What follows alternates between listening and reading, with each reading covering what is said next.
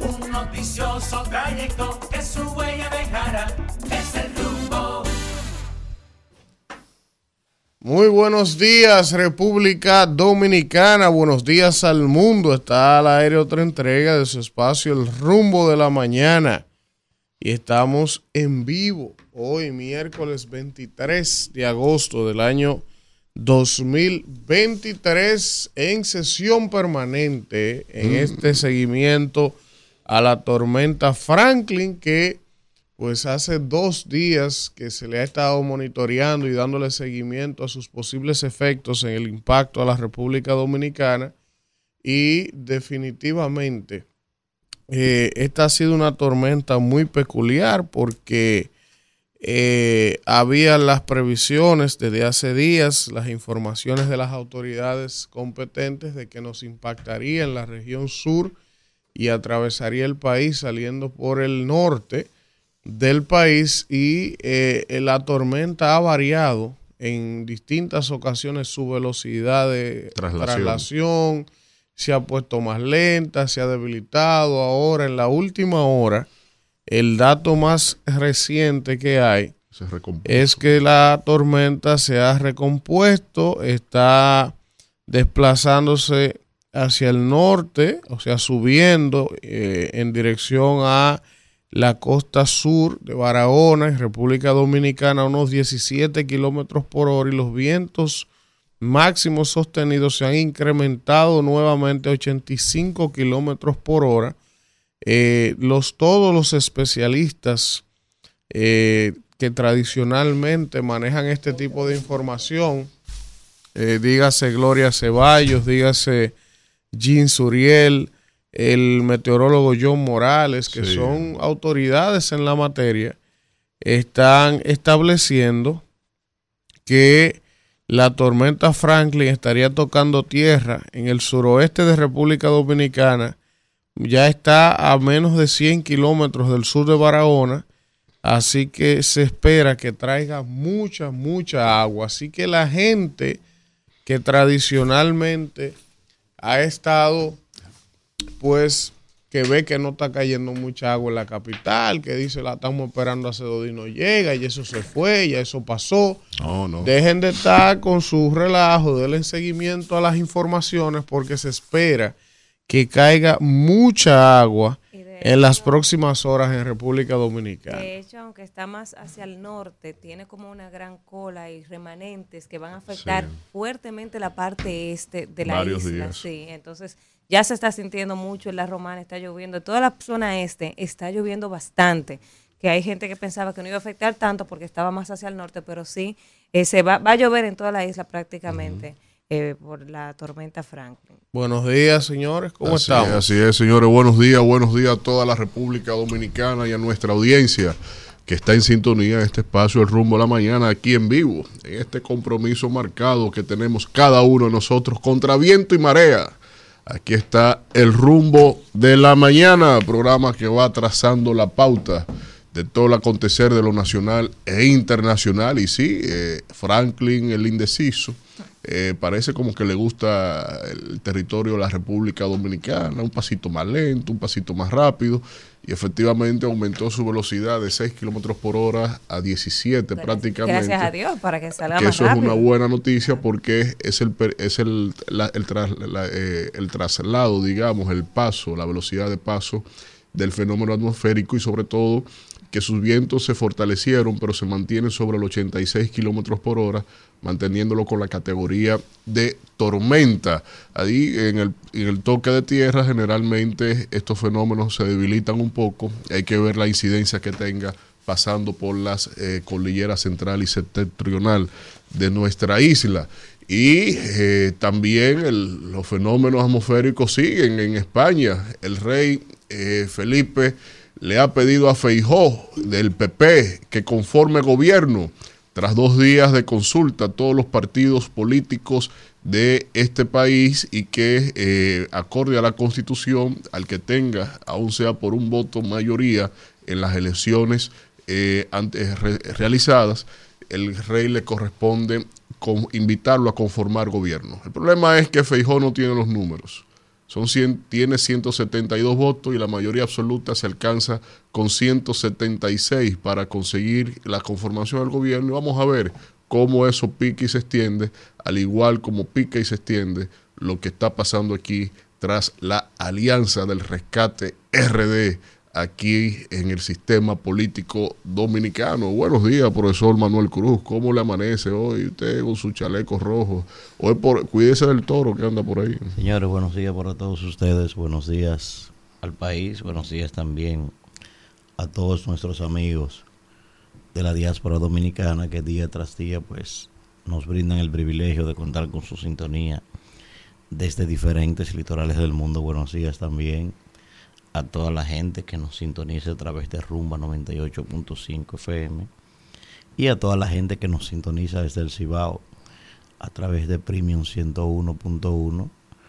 Como cada día, señores, agradecer a Dios que nos permite estar aquí con todos ustedes en esta mañana y de igual forma pedirle al Señor que meta su mano por toda la gente que vive en lugares complicados, sobre todo a orillas de las cañadas y de los ríos, y a otros que también, aunque no están en esa condición, también pueden tener problemas por deslizamiento de tierra y ese tipo de cosas. Y a la gente que por favor, eh, independientemente de cualquier cosa, bueno, por lo menos vi que las calles están vacías, ¿eh? parece que las personas se han quedado en sus casas tranquilos y eso es bastante positivo y que por favor sigan el llamado de las autoridades. Don Alfredo de la Cruz.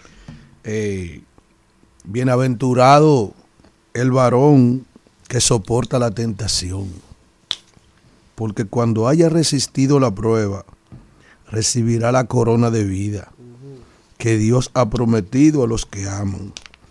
Eso es Santiago en su capítulo 1 y versículo 12. El que tenga ojos para, para ver que vea y el que tenga oído para escuchar que oiga. Miren, señores, gracias a todos los dominicanos por el favor de su sintonía. Gracias por estar con nosotros en esta nueva edición, esta nueva entrega del programa El rumbo de la mañana. Esta es la misión de los medios de comunicación. Ustedes se imaginan, de que miren, los medios de comunicación cerramos hoy eh, la, la, emisora Rumba va a poner música entera. La emisora fulano y fulano y fulano y fulano. Es decir, nadie le va a informar al pueblo. Alguien tiene que informar. Yo decía eh, más temprano, eh, decía ayer, que estos son los días que más se trabaja. Alguien tiene que hacerlo. Alguien tiene. Yo recuerdo cuando yo trabajaba en televisión, que a mí me tocó sola cubrir una tormenta en el 2015, no recuerdo ahora mismo cuál era, pero en el 2015 el día completo. Ah. Y no es fácil, pero alguien tiene que informar. Alguien tiene que quedarse los medios. La, gente tiene, la gente tiene que, saber qué está pasando. Y de hecho, bueno, yo estaba temprano viendo y ahí vi que se reportó un incendio eh, una colchonería eh, en, sí, en Santo Domingo en Oeste. Santo Domingo Oeste. pero un incendio bastante, no es una cosa pequeña, bastante fuerte. Un incendio fuerte. Con todo y el agua que ha caído, las autoridades de emergencia, 911, bomberos, tuvieron que meterse ahí porque parece que era una colchonería, imagínate, con todo eso inflamable. Sí, sí, todo eso. Un desastre.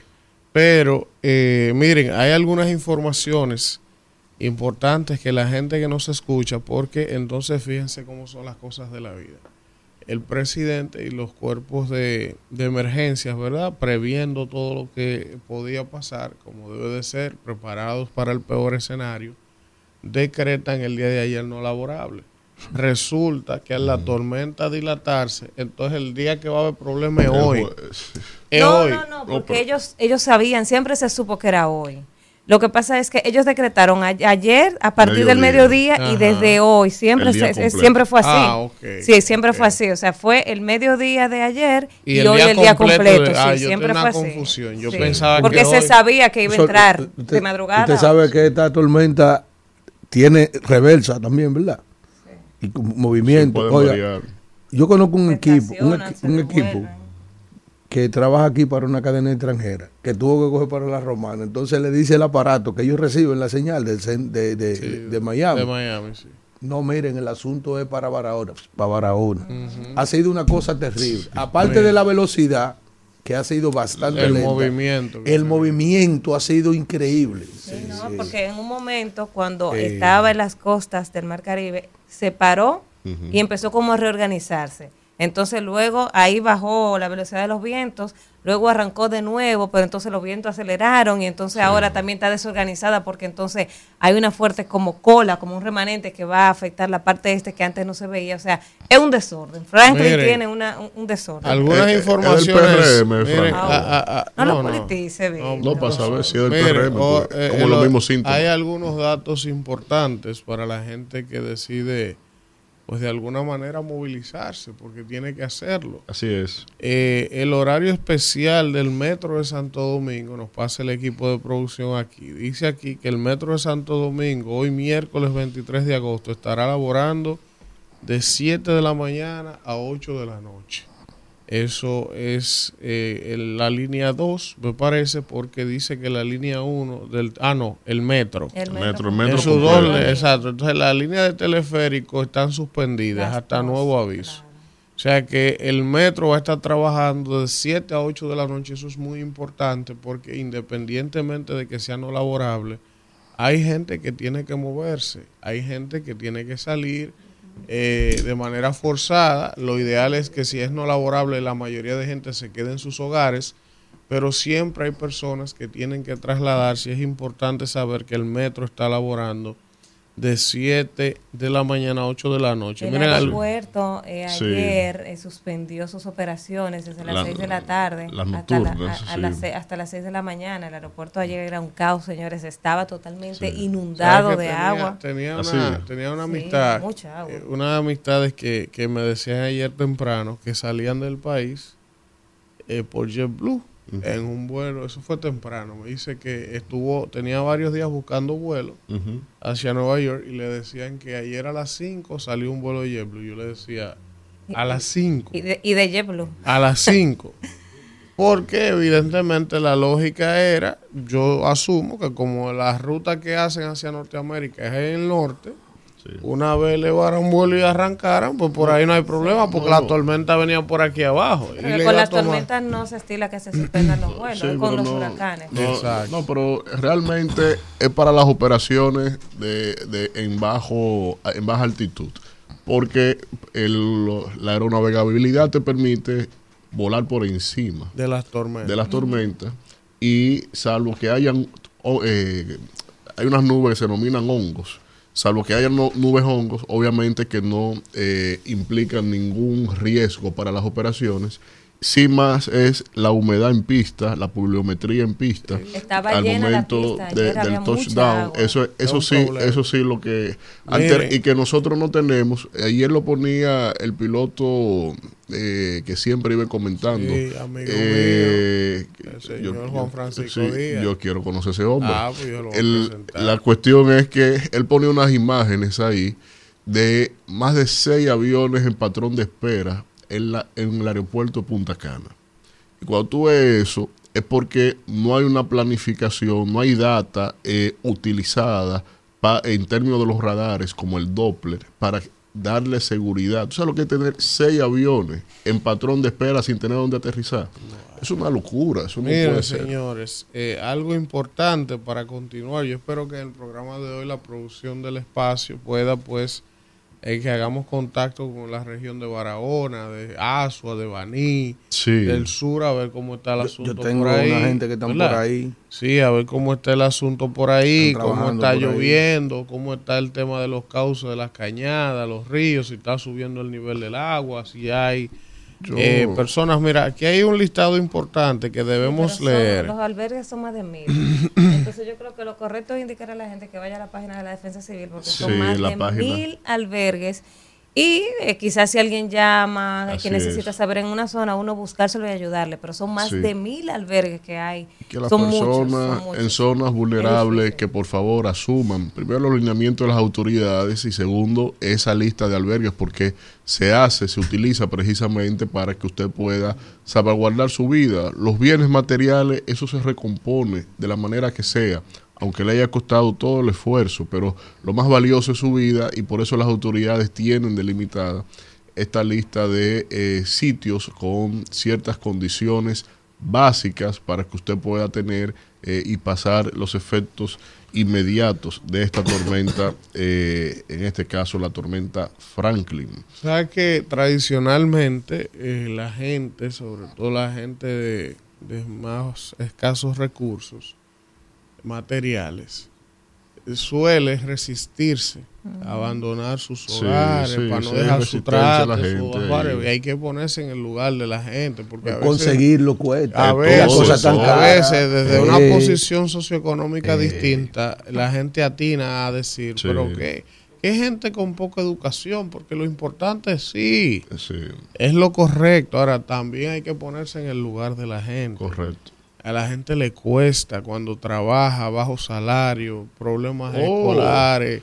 O sea, pasaste o sea, 16 meses pagando una nevera. ¿eh? ¿Tú me entiendes? Sí, O sea, a y rédito. tú, y tú dejarlo. No, no estamos justificando eso jamás, sino que la gente también debe ponerse en el lugar y tratar de entender el por qué la gente se resiste. Obviamente, lo, lo que el, el llamado debe ser a que lo importante es preservar la vida.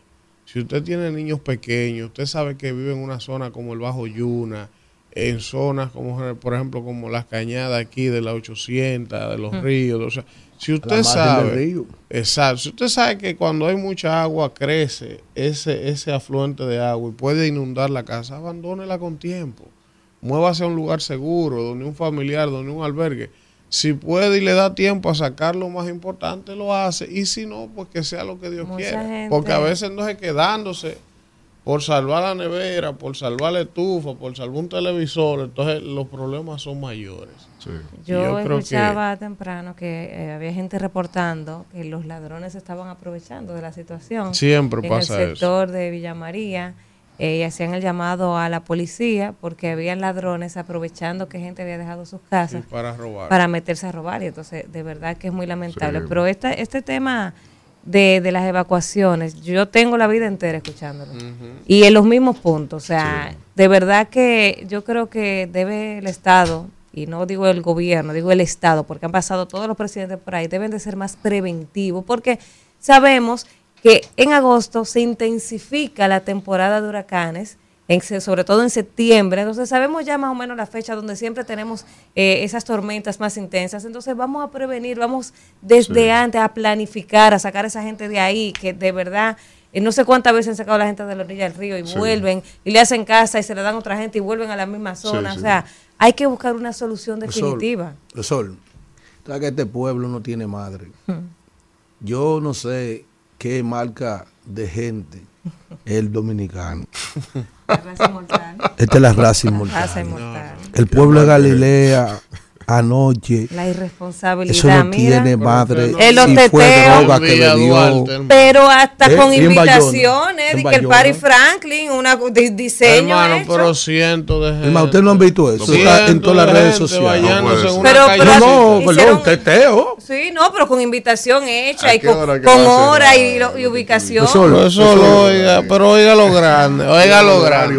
El general Méndez ayer, el general Méndez, sí, sí, mande, ay que no está ahí, mira. El general Méndez Eso tiene madre. estaba en uno de los de los partes de rueda de prensa y yo estoy viendo la noticia y ahí aparece un periodista de curioso, porque eso tenía que ser un cómico, no un periodista.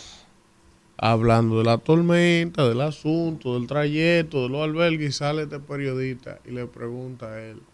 Dije, general, y un torneo de voleibol que tiene la Reina del Caribe en el Olímpico hoy a las 4 de la tarde. Y el general se encojonó y le dice, pero ¿cuál torneo de voleibol, hermano, que usted me está hablando? a mí?" No, que la Reina del Caribe. que-".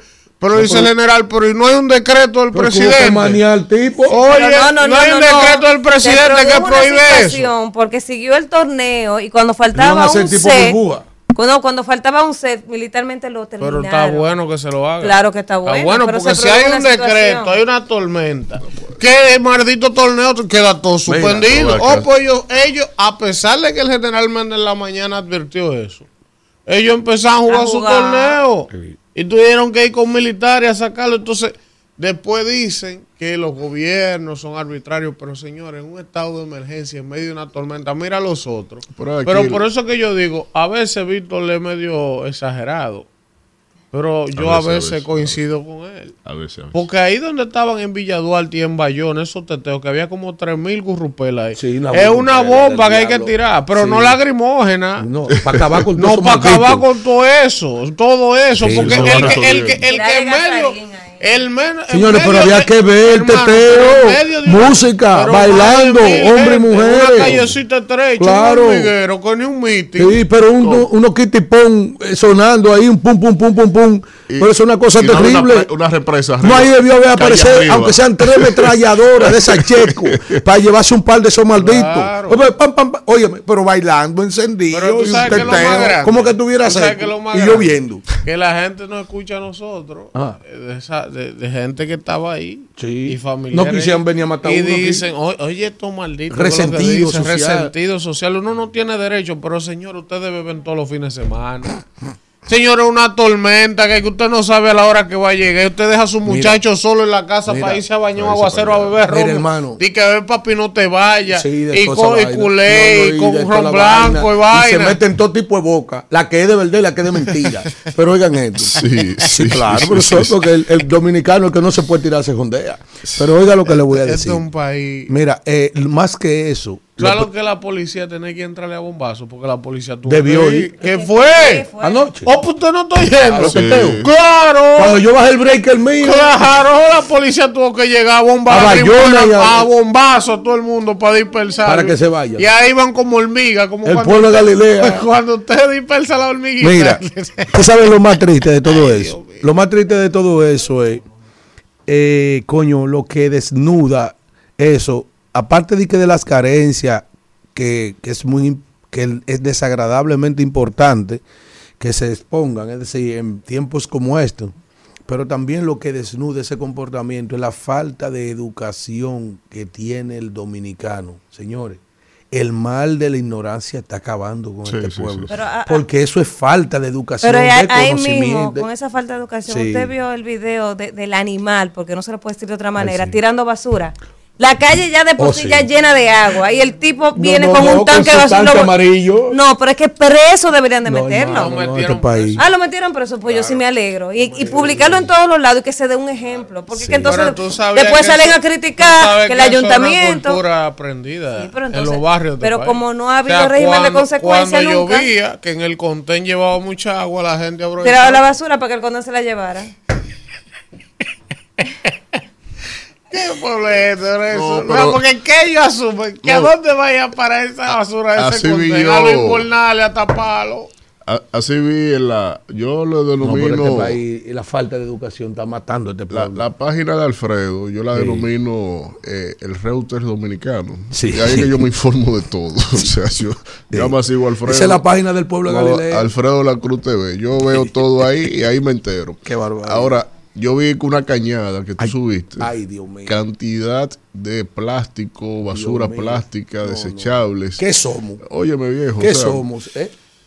Lo ¿Qué somos? grande, es, lo grande es que después... Nosotros somos un experimento lo social grande Gracias, mi Esto va, esta isla va a salir flotando un día. Lo grande es que después Cargado por el subsuelo, esos son eh. lo mismo que cuando se llena de agua el barrio empiezan a denunciar al gobierno que no vienen a resolver, que uno ahogando, inundado. Pero caballero, ¿por qué está inundado? Porque ustedes tapan los invernales, tirando Claro. vasofón de beber romo, tirando plato de picapollo. Profesor, Claro. Todo, todo eso El- disparate. El, que se lleva de limpiar a pierde los brazos. Eso de las veces que Se se le gasta. Oiga, hermano, mire, ahí que va, ahí es que va a parar toda la diablura y la el- desgracia de esta capital. es el zafacón del El zafacón distrito. del Distrito Nacional. Oiga Sí, lo que le voy a orgánico, decir. orgánico. Oye, es un asunto de conciencia, de falta de educación, de formación. Este es un Y pueblo. de régimen de y consecuencia. régimen de consecuencia. Oye, este es un pueblo mal educado. Señores, es es no es mentira que la mayoría de este pueblo, de este pueblo está en un cuarto curso de primaria, porque esa, esa actitud de ayer, de ese, de ese conglomerado de gente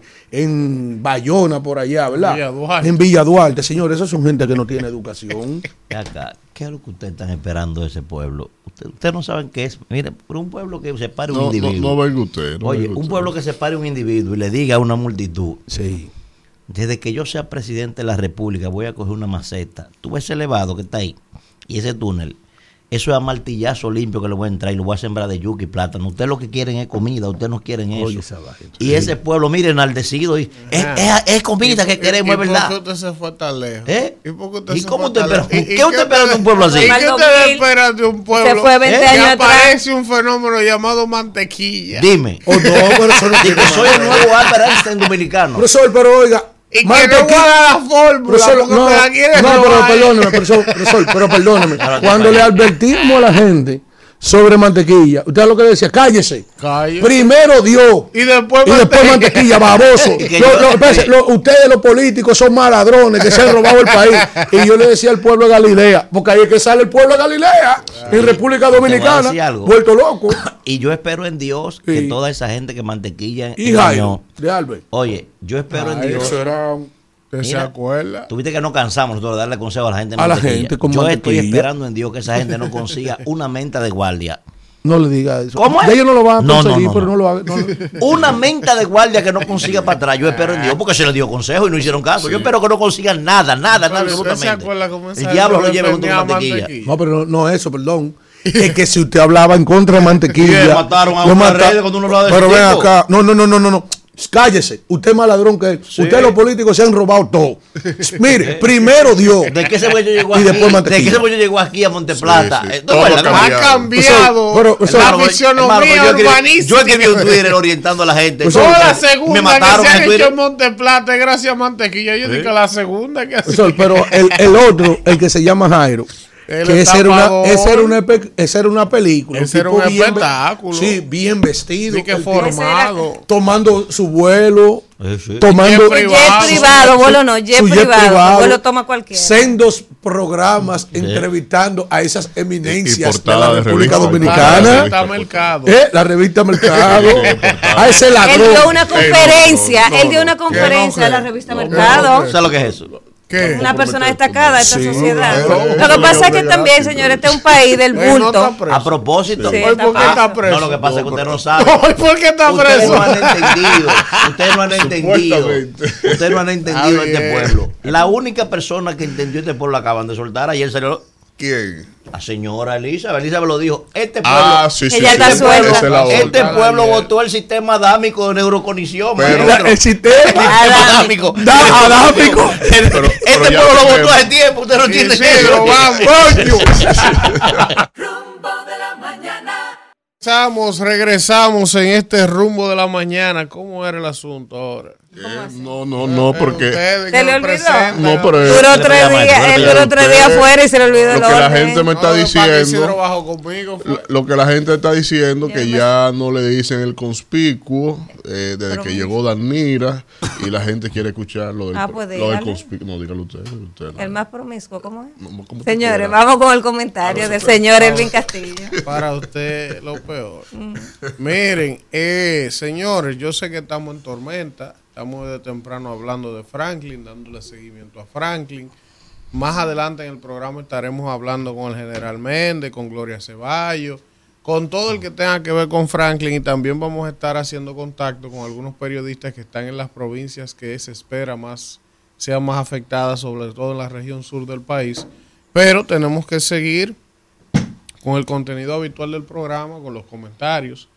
Y yo, a pesar de que he estado dándole seguimiento al tema de la tormenta, Franklin, eh, esta semana ocurrió algo que a mí verdaderamente me ha llamado la atención y me preocupa. Me preocupa, me genera suspicacia, me genera preocupación, aunque eso terminen como siempre explicándome que es algo positivo, que es algo eh, beneficioso, como la mayoría de cosas que ocurren en este país nuestro. Y yo me refiero, ustedes saben que hace unos meses se habló aquí de que la empresa César Iglesias iba a poner eh, sus acciones a disposición de que personas comunes, empresas, inversionistas, invirtieran capital en esas acciones que la empresa César Iglesias iba a poner a disposición en el mercado. El lanzamiento, ustedes recuerdan que fue la semana pasada en el Palacio Nacional, eh, que fue el día que se fue la energía eléctrica. ¿Lo recuerdan? Bueno. Pues, ¿qué ocurre? Que de buenas a primeras ponen en venta todas estas acciones y yo veo a inicios de esta semana un anuncio que dice que el fondo de pensiones, las aseguradoras de pensiones del país, compraron el 70% de las acciones de César Iglesias que estaban puestas en venta. Y que eso va a tener una rentabilidad para los trabajadores. Todo esto, y digo que me preocupa, porque hay algunas cosas que yo he empezado a hacer una cronología y digo, pero ven acá. Cuando aquí se iban a erogar los cuartos en medio de la pandemia, que el PLD y Danilo cogieron de los cuartos del fondo de pensiones prestado, nunca los trabajadores ni se les pidió permiso ni nadie les preguntó. Cogieron 40 mil millones de esos cuartos, FIFUAN, y se los prestaron ni que al gobierno.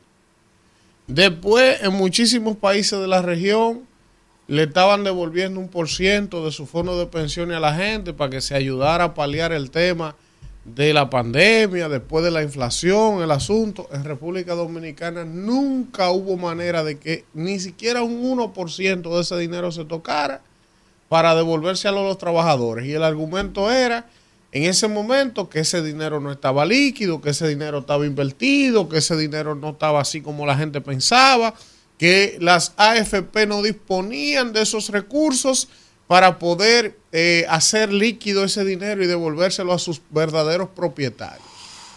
Esa fue la excusa que nos dieron, ¿verdad?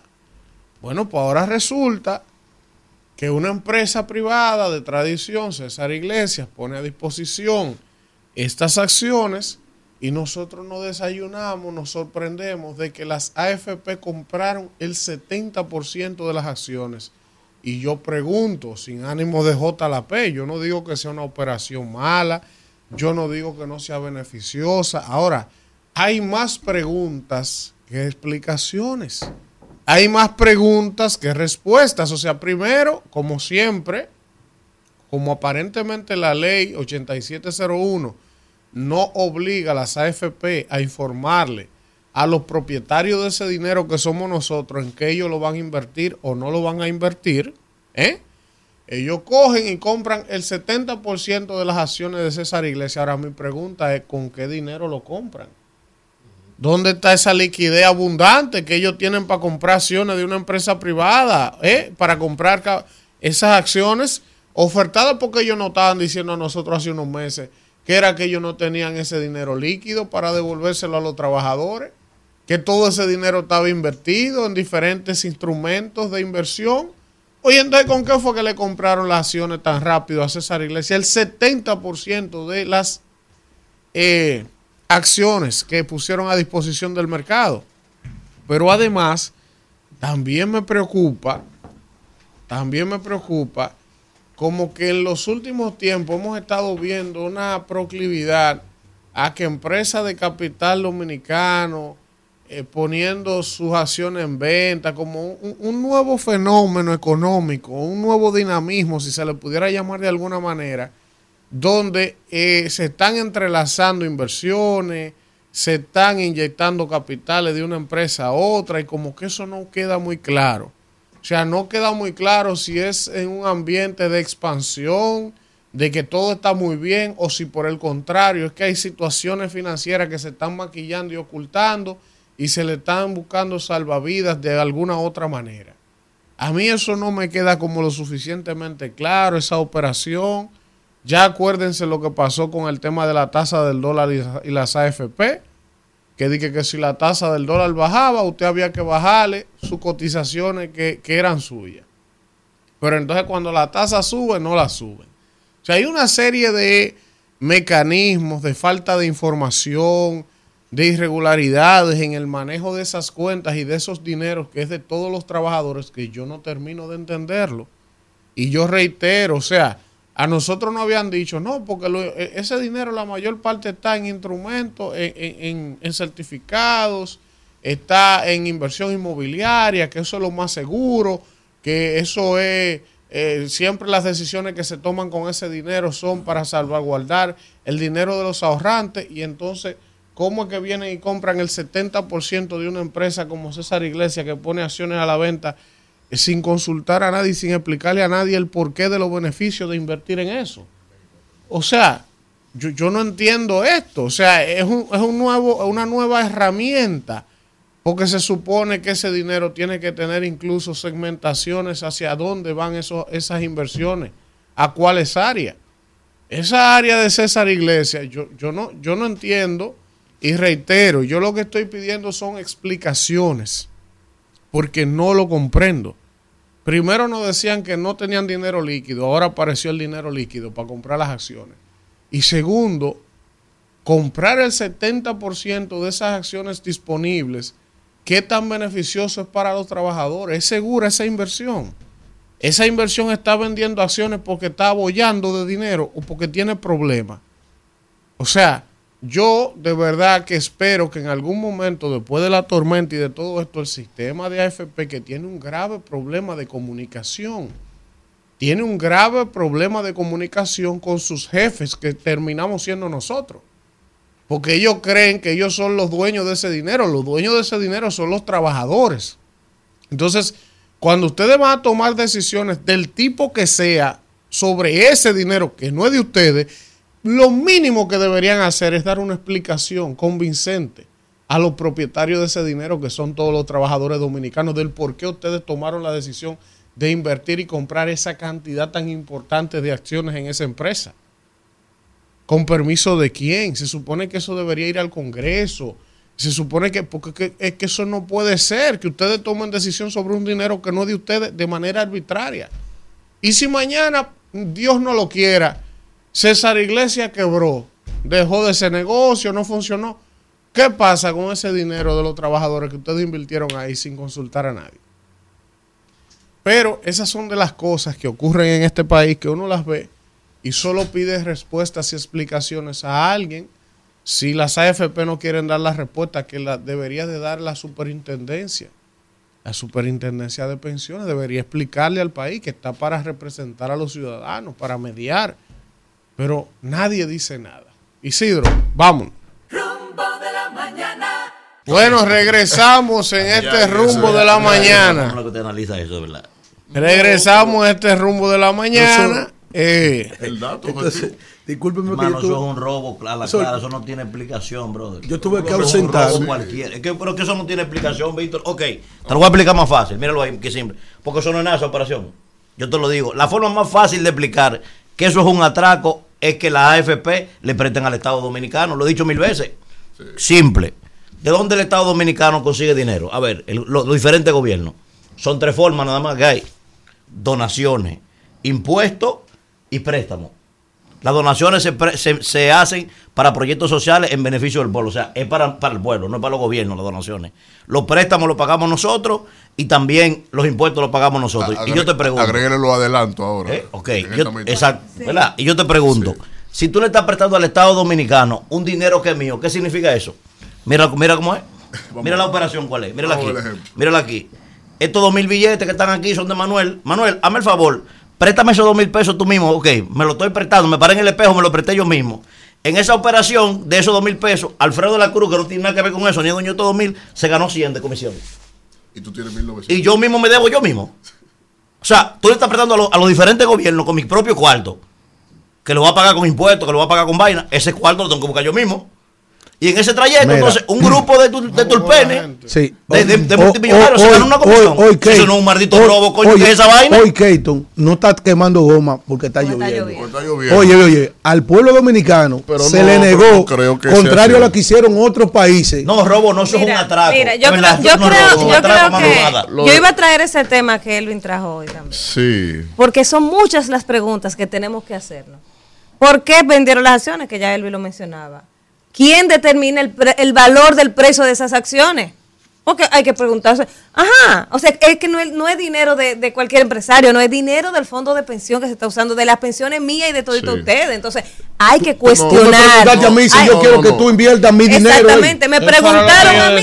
No, pero no. no. solo eso, no solo eso. Vuelvo a lo que decía el ¿Cuáles son las ganancias que vamos a tener nosotros? Cuando aquí se armó un lío, porque en Chile, en la mayoría de países, le estaban devolviendo a la gente una parte. Una y aquí se negaron porque Sí. di que no había liquidez, que eso estaba invertido. No, y que eso no se podía. Entonces eso no se podía porque eso colapsaba la economía. Eso fue lo que dijeron, ¿verdad? No, Generaba- eso no tiene que ver con no, no, no. Generaba Lo que inflación. yo digo es, ¿por Sí. qué? Si tú sabes que tú vienes de un precedente con eso reciente, no tú agarras y toma ahora el dinero de los trabajadores 3.000 millones. sin preguntarle a nadie, sin llevarlo al Congreso y va y compra eso. No, Pero porque- tú también habías prestado al mismo Estado 40 mil millones sin preguntarle a nadie. Entonces, evidentemente, Yo quiero saber. hay un problema de comunicación. Aunque tú me digas que la ley lo permite, es que no todo No, lo legal yo quiero saber cuáles son las ganancias mensuales. No, ¿Qué no. beneficio me representa eso a mí? Eso te lo tienen que reportar en Pero cada por- boletín. eh, tú- es el problema, que tienen que reportar y nunca No un reportan reporte, nada. espérese, no un reporte. Es un dato importante aquí que él bien ha señalado y es lo más importante. Mire, la superintendencia de pensiones, que lo he dicho, es una sucursal de la AFP. Históricamente ha sido así. El otro que estaba ahí, el otro anódino que estaba ahí. Sí, y la era- otra, Ese señor lo último que hacía era que daba conferencias él en las actividades de la AFP. Ese, ese, se- ese era el primero conferencista en la actividad de la AFP. Ese era un empleado cualquiera de la AFP, el que estaba ahí antes, Sí. que salió. Pensé que el que venía iba a ser diferente. ¿Qué fue lo que debió hacer la CIPEN, que es el supuesto defensor del pueblo? eh? Se supone. Miren, señores, con un informe, las AFP van a invertir un dinero de ustedes en la- las acciones de César Iglesia. Nosotros, como. Eso fue sobre la mesa, así sacado así, mira. Espérate, oye, Pan, bien. y lo- lo Nosotros, primero, primero, primero ya determinamos que esa compañía está sana. Hmm. Que no hay ningún tipo de problema. Eso es lo primero, ¿verdad? Segundo, ustedes van a tener un beneficio promedio anual que se proyecta de tanta. Eso fue lo que se le debió explicar a los afiliados. Pues yo porque esos cuartos. yo quiero es de- saber Es de qué- nosotros. yo quiero saber qué beneficio representa eso en mis ahorros de mi O fondo de el jabón, pensiones. las veces que tú te vas a bañar con jabón de cuava. Para No, que estemos pero claros. ya, eso lo pa- quiero- para- eso mismo, Para, eh. para que estemos claros. Hoy, hoy sí, sí, porque tú así. Profesor, que cada vez que yo me esté bañando con Ayer, cuava, tengo que pensar ayer, en esas acciones. En esas acciones, cada vez que tú te estés bañando, Vamos te estés entregando con jabón de cuava. Sí, Profesor, antes que la de hoy, decirle ayer, una ahí va, ahí cosa. va. Ayer yo traje ese tema aquí, brevemente, antes de mi comentario, yo le dije, miren, esto es lo que se llama un crimen perfecto, dije yo. Esto es lo que se llama un crimen perfecto. Profesor, eso no se le comunicó a nadie. Eso simplemente salió así, mire, mire, por debajo de la mesa. Así, No, y ni siquiera Se te dicen, ni siquiera te dicen, estamos ponderando. No, No, no. Pim pam. Oh, que pero venga acá, y esos cuartos. Tres son- mil millones. Tú sabes que es lo peor. Tres mil millones. ¿Sabes qué es lo no tres peor? pesos. ¿Sabes qué es como lo peor? Poner al propio presidente de la República a encabezar ese A acto. dar la campana. A dar la campana. Cuando Sí. el propio presidente de la República es el primero que debe ser vigilante a que ese tipo de operación con los cuartos del pueblo sea- sean bastante transparentes. No, porque aquí- A mí es que ¿Eh? mi parte, No, jabón. que- Va- es que- vamos a escuchar, Es que hay pri- principio de libre que mercado. mi parte, Para que, pero- para que Sí, cojamos pero la llamada. que no puede haber principio de libre mercado porque ese dinero es mío, Vico. Bueno. tú no puedes comparar eso como que- eso no, tú no lo puedes comparar con que vino con que vino Pepín Corripio, su cuarto de él y lo metió en un libre mercado. No, sus cuartos son de nosotros. Lo que pasa- eso no puede ser libre mercado así. lo que hay que entender, son dos procesos ¿Eh? en paralelo lo que implica esta, esta discusión. Lo primero es que aquí se está estableciendo, se ha establecido una bolsa de valores para las empresas dominicanas. Usted puede tomar acciones, comprar acciones minoritarias o mayoritarias de cualquier empresa que se decida hacer empresa pública. De hecho, la transacción se hace más transparente porque esa empresa que decide ir a bolsa tiene que abrir sus libros de contabilidad tiene que abrir sus deudas y tiene que ser depurada por las autoridades públicas, como fue el caso de César Iglesias. César Iglesias es, es un ícono porque se convierte en un ícono porque es la primera que accede a la primera transacción en bolsa de valores de la República Dominicana. Entonces, eso te convierte que cualquier persona pueda hacer una transacción o institución. En el otro ángulo, que es el otro eje de la discusión. ¿Qué es el problema? Sí, que lo lo que ustedes están señalando. Las AFP tienen por ley la responsabilidad de mantener lo que es la rentabilidad de los fondos de pensiones Con, con la supervisión de la CIPEN. con la supervisión Que no lo hemos visto. de la autoridad. Ya eso lo cuestionamos, Ah. pero no la transacción de las AFP, Ah. porque ellas están actuando en función al parámetro de la ley. La autoridad pública es la que va a decidir, mire, esas transacciones se autorizaron por esto, esto y esto, y esto va a significar una rentabilidad, porque ellas no tienen que consultarle a los afiliados, porque ya tienen esa capacidad subrogada. Cada vez que usted contrata con una AFP, tienen la capacidad de representarle Eso y- es lo único que es mío y que no es mío. Capacidad cuartos, y responsabilidad. Tú mismo lo Son- tuyo. Son de que mío, Ayúdame, pero mano, mire, para Sí. que, para, y, y genial tu intervención. Y yo sé que es lógico que las AFP no van a consultar uno a uno a los dueños de ese dinero. Eso, eso es lógico. Ahora, Ahora, ¿cuál dueño?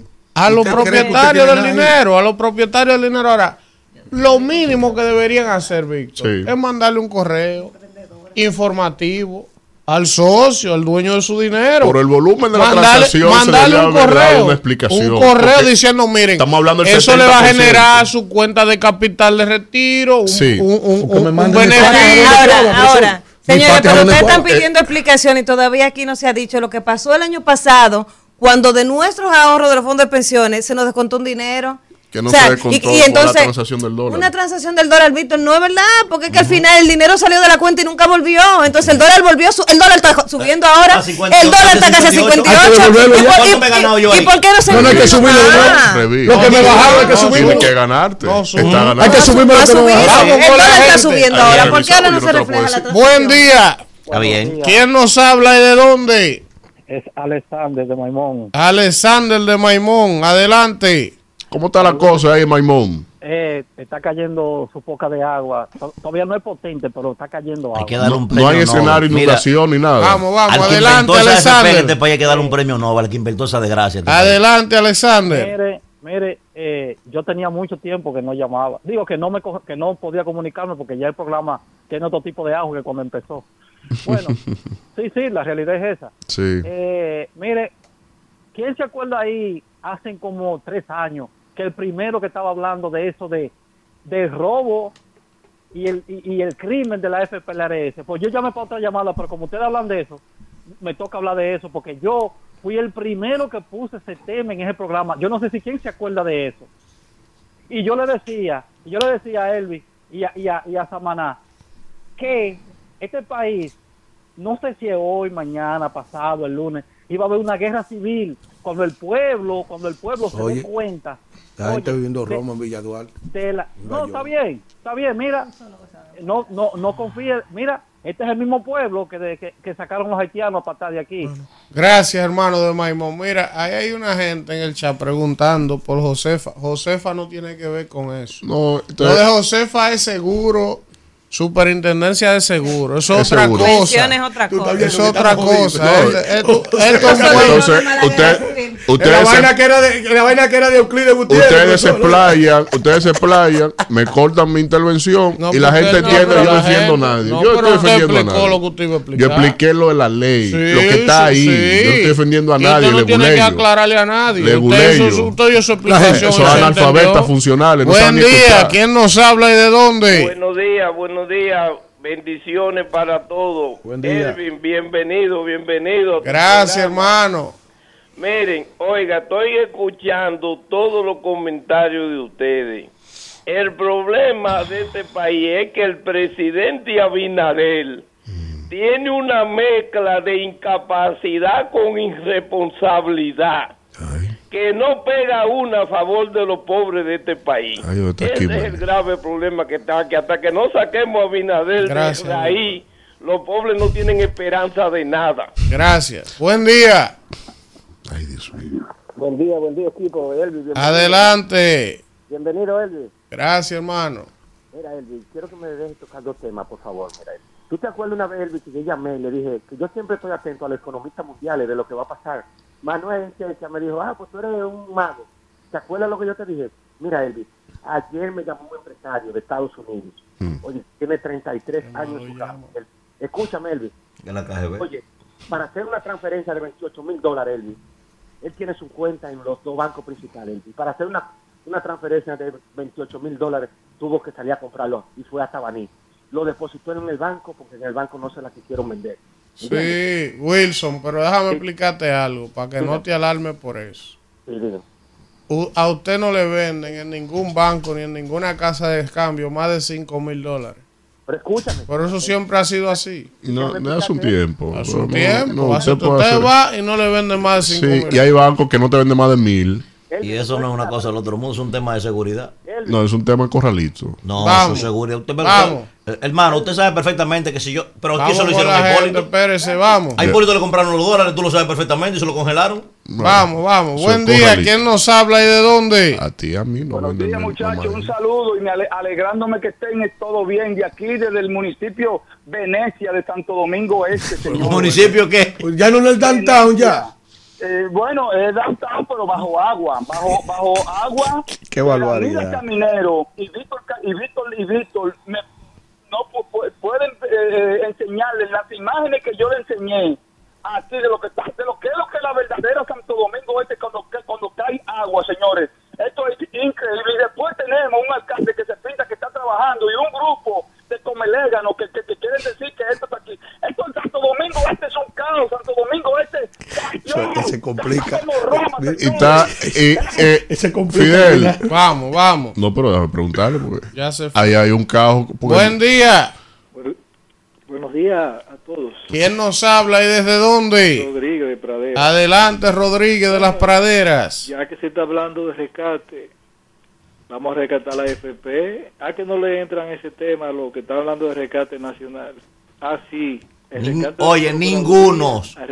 Oye, ni Leonel, 50. ni Danilo, ni No. Luis, ni, ni Abel Martínez. Ninguno. Oye, ninguno de esos tipos menciona ese tema. Porque todito le cogen su cuarto a esa FP para la campaña de aporte. Eso es así. Todito. Eso es así. Nadie puede hablar de eso.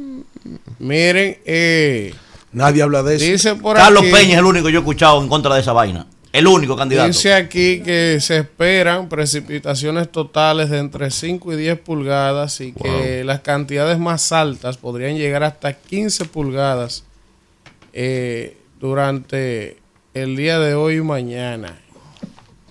Buen día, ¿quién nos habla y desde dónde? Aló, buenos días. Sí, ¿quién nos habla y de dónde? Manuel de Stanford, Connecticut. Adelante. Es varios temas, Elvis, porque tengo como una semana que no puedo hablar. Oye, primero, excelente tu comentario, pero tú tienes que invitar, ¿sabes a alguien? Que tú tienes que invitar a hablar de eso, sobre la FP y todos los beneficios.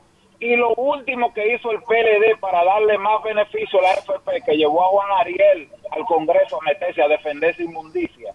Todo ese último arreglo que se le hicieron a la FP para que cogieran más dinero y, y acabaran más con el pueblo fue ese Juan Ariel Jiménez. Luis Manuel, no señale culpables, son todos, todos, de Sí, todos los partidos, todos. Sí, otra cosa, oye, son tres cosas. Otra cosa, ese señor que estaba ahí del- de la Fuerza del Pueblo ayer defendiendo y diciendo que el gobierno desacata, cuando él era del PLD, que Danilo era su presidente, el mismo presidente Danilo Medina desacató tres veces la orden de constitucional. Luis Manuel, tengo que decirte algo. Yo tuve una diferencia con Manolo hace unos días por un comentario que yo le hice aquí, pero si hay algo que Manolo ha sido, es coherente enfrentando incluso al gobierno de Danilo. Así es. Él lo hizo y lo enfrentó, o sea, de eso tú no lo puedes acusar a él. Ok, otra cosa, sobre la alianza, no me han dejado nunca expresarme. Mira, sobre la alianza te voy a decir algo. Esa es una alianza sin alianza, porque ¿qué sucede? Ellos hacían aliados en Cutupunumú, en, en Mo- Mojao, donde no hay voto. En realidad esa alianza al- a la fuerza del pueblo no le conviene. Bueno, está bien, Luis Manuel, pero es un, es un avance importante. ¿eh? El hecho de que haya acuerdo y consenso en algunos lugares Son para sus aspiraciones alcaldías, 150 es un distritos avance, municipales. es un paso de avance. 150 distritos municipales, hasta el momento son tres senadurías y te rectifico que esta es la primera ronda cerrada. Es decir, hay otras rondas de negociaciones que siguen y el margen de tiempo para que no te sofoque es hasta noviembre. Que yo Buen día. he hablado con varios PRMistas sobre esa alianza. Ellos no la entendían todavía la alianza. Yo decía, si yo fuera PRMista, me hubiese comprado una moela de tapa. Aló.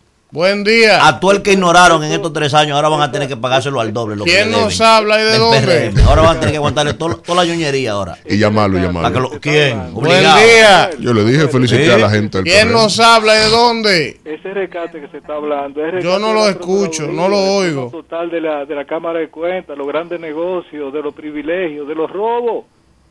Bueno, ahí está. Buen día. ¿Quién nos habla y de dónde? Elvi, de nuevo, pero hay una línea en ese programa que no se puede hablar a- a- de esa alianza. Dime, a ver. No, una línea no, se te está diciendo lo Adelante. que es. Vamos a escucharlo, adelante. Pero, estoy a- pero déjenme hablar, pero yo he llamado 10 veces para hablar sobre ese tema y me cortan, y me cortan, no me dejan. que ¿Cuándo termine. fue? Déjalo que termine. Vamos, adelante, Luis Manuel, adelante. Oye, lo que quiero decir es y expresarme, a ver si hay libertad de opinión. La hay, vamos. que esa alianza es una alianza sin alianza, en sentido de que no, no beneficia, por ejemplo, a la fuerza del pueblo. ¿En qué?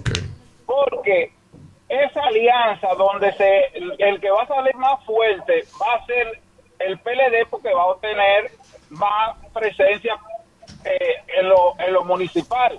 ¿Por Sí. qué?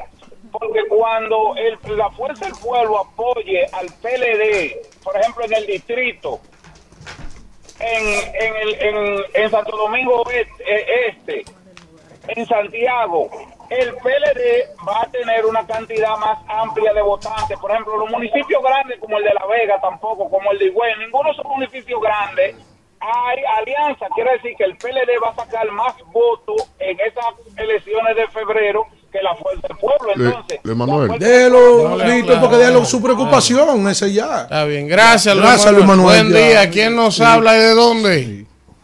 Por fin que te estoy oyendo, por fin. Adelante, Rafael. Rafael. Sí, yo dije que no iba a llamar porque no me dejan ni sin Sí, pero lo sometimos ya a voto cerrado. ayer. Vamos. Ya, ya, me, ya me habían cerrado, Aprobado me en primera y segunda lectura. Rafael. Vamos. Óyeme, Alfredo. Rafael. Sí. Buenos días, Víctor, mi hermano. Rafael, Sí. mándate una Dime, cal- un caldero de chivo por Federal Express, que lo que quiero es chivo hoy. Mándate una cosa de esa para acá. Rafael, nadie me ha hecho el cuento del chivo. No sé si fue que no se lo comieron, no sé si qué fue lo que pasó. No, no se ha hablado de ese chivo en ese chat de- del grupo. De lo tragado no se habla. Vamos, vamos a escuchar. No, Rafael. porque uno, yo quiero saber. Va- vamos, chivo. Vamos a escuchar, Bueno, vamos a escucharlo, tío. vamos a ahora están diciendo- Adelante, Rafael, este programa es tuyo, vamos. Alfredo, Sí. es verdad que ese es el país de Galilea. Porque si, si tú vienes aquí, que caen tres gotas de agua y se llenan, que cierran los Huawei, cierran todo aquí, y allá tú oyes la gente que van como, como cotorra hablando de que, porque eso no es un país, eh, eh, de- eh, eso es un país tercermundista, eso no es un país que, que está preparado para que cuando llueva se vaya todo el agua inmediatamente. Tenemos que hacer, tenemos que ser conscientes. Es una vaguada que hay. Es una vaguada que hay. Está bien, Rafael. Miren, en el chat de YouTube del rumbo de la mañana hay a esta hora 765 personas conectadas. Y vamos a saludar aquí a Miguel Valdés, que nos saluda desde Nueva York, Roberto Morillo de Pensilvania, Alberto Valles, Rey Viola nos saluda, también Ismael Arache, está el amigo José B, también Rufino Acosta, Está por aquí Diani Hernández, nos saluda Altemar Portes, Amauris Mora, Raiza Aquino desde Suiza. También nos saluda Bolívar Alduez desde Nueva York, Jairo Vázquez, Fidel Peña, también Jamer Palmero de San Pedro de Macorís. Está por aquí Julio Veras desde Nueva York, Alfredo Zapata, nuestro amigo. ¿Qué- ¿Dónde está Rafael. mi queso de Alfredo? Rafael Arismendi desde San Pedro. También Ah. está José Ventura, Stewart Barona Díaz desde las matas de Farfán, Miguel Ángel Pérez desde Holanda. Cornelio Rodríguez desde Filadelfia, también nos saluda Rainer Soler. Eh, José Ventura, el Bronco. New Time, el peluche de la Romana. Está también por aquí Ángel Lugo Paniagua desde Arkansas. Demetrio Martínez nos saluda el quisqueyano desde Wisconsin. También está en sintonía José Barrientos desde Manzanillo. Esteban Faña, Osvaldo Rodríguez de Santiago. Marino Esteban dice que cómo es que miden la pulgada de agua. No, la cantidad de... Eh, está por De aquí Des, de Dasla. Dasla Ibar, Rosendo Medina, Héctor Zorrilla. Está por aquí también en sintonía Ángel Suero. Dice que el que no gana con esa alianza es el PRM y ellos lo saben. Está doña Natividad de la Cruz, la madre de Víctor, mami. que dice que en Higüey se acabó el prodón. El Está por aquí barbaridad. Isidro de la Cruz desde Boca Chica. Está Farej Gil desde Ohio. Evaro Mauricio desde Aventura, Florida. Juan Alexis de los Santos. Gracias, gracias a todos. Vamos a un contacto y regresamos con más eh, seguimiento de la tormenta Franklin en el rumbo de la mañana. Bueno, regresamos en este rumbo de la mañana cuando son las 8 y 5 minutos y vamos a continuar con los comentarios recordándoles que estamos en seguimiento del fenómeno de la tormenta Franklin. el fuego que se armó allá. Vamos, vamos Sí, a llamar, vamos a hablar más adelante con corresponsales que están en las provincias afectadas o que se supone que debe de haber mayor impacto de la tormenta en la región sur, a ver cómo está la cantidad de agua, los vientos, si se están sintiendo, Barahona, Asua, por ahí abajo.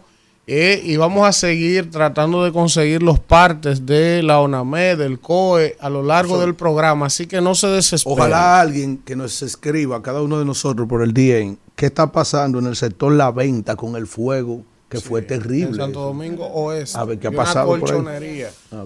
Vamos ahora con el comentario de Manuel Cruz. Señores, gracias a toda la gente, ¿verdad? Que día tras día pues nos brinda el privilegio de buscar nuestros comentarios. Miren, quisiera referirme a lo que está pasando en este momento, ¿verdad? En Johannesburgo. En el día de ayer, como ya lo habíamos anunciado hace unos días, inició la décimo quinta cumbre del grupo de los BRICS. En esta oportunidad he considerado que esta puede convertirse probablemente en una de las reuniones más importantes, no solo de la geopolítica en este año, sino además que por lo que se está debatiendo allí, pudiera convertirse en una de las reuniones más importantes después de la mitad de todo el siglo XX. Porque no solo se está hablando de la adhesión de unos 20 países que han solicitado formalmente su intención de formar parte de este poderoso grupo que cohesiona, ¿verdad? Prácticamente al 42% de la población mundial, a pesar de que solamente hay cinco países allí, y aproximadamente el 27% del Producto Interno Bruto a nivel global. Y eso es un ingrediente importante. Ellos quieren expandir su, su visión y sus intereses en países no occidentales, pero lo más importante, sin duda alguna, es la discusión sobre eh, la adhesión de una nueva moneda común entre ellos para el comercio internacional. Que evidentemente esto pudiera afectar considerablemente la hegemonía del dólar, sobre todo, sobre todo si incluyen países de los que están solicitando su adhesión como Arabia Saudita y el caso de Irán. Todo el mundo sabe que el dólar tiene un componente importantísimo en la comercialización del petróleo. Y si tú tienes países que son grandes productores de petróleo tratando de meterse allí y encima de eso entonces se asume una moneda común para el intercambio comercial, evidentemente que eso puede afectar al dólar aunque no sea en la dimensión que muchos han proyectado. Sin embargo, señores, me parece que esta cumbre, me parece a mí, no va a tener el éxito que muchos habían proyectado. El primer elemento, a pesar de que he estado participando de manera activa a través de videoconferencias, es la ausencia de Vladimir Putin. No pudo viajar hasta Sudáfrica por el tema, primero de estar permanentemente concentrado en su conflicto con Ucrania como comandante en jefe y segundo por el tema de una orden de arresto internacional que tiene, que uno sabe que eso se ha manejado geopolíticamente, pero la verdad es que pudieron haberle hecho pasar algún tipo de mal rato en Sudáfrica y no quiso arriesgarse a eso. Ha estado participando eh, de manera virtual en todos los eventos. En el día de hoy, un acontecimiento importante fue la ausencia de Xi Jinping en una, en una parte de la cumbre que tiene que ver con la reunión de grandes empresarios. Fueron todos y sin informar nada, Xi Jinping se ausentó y lo sustituyó el ministro de Comercio. Eso está dando de qué hablar. No se sabe si ha tenido un problema de salud o qué.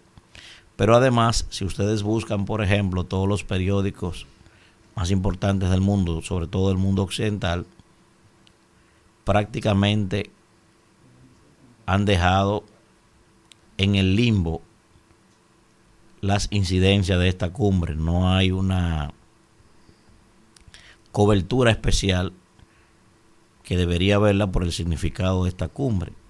Pero hay otros elementos, señores, que quiero destacar y es el hecho siguiente. Miren, los países que forman bloques, desde siempre ha existido los bloques, eso no es una cosa nueva.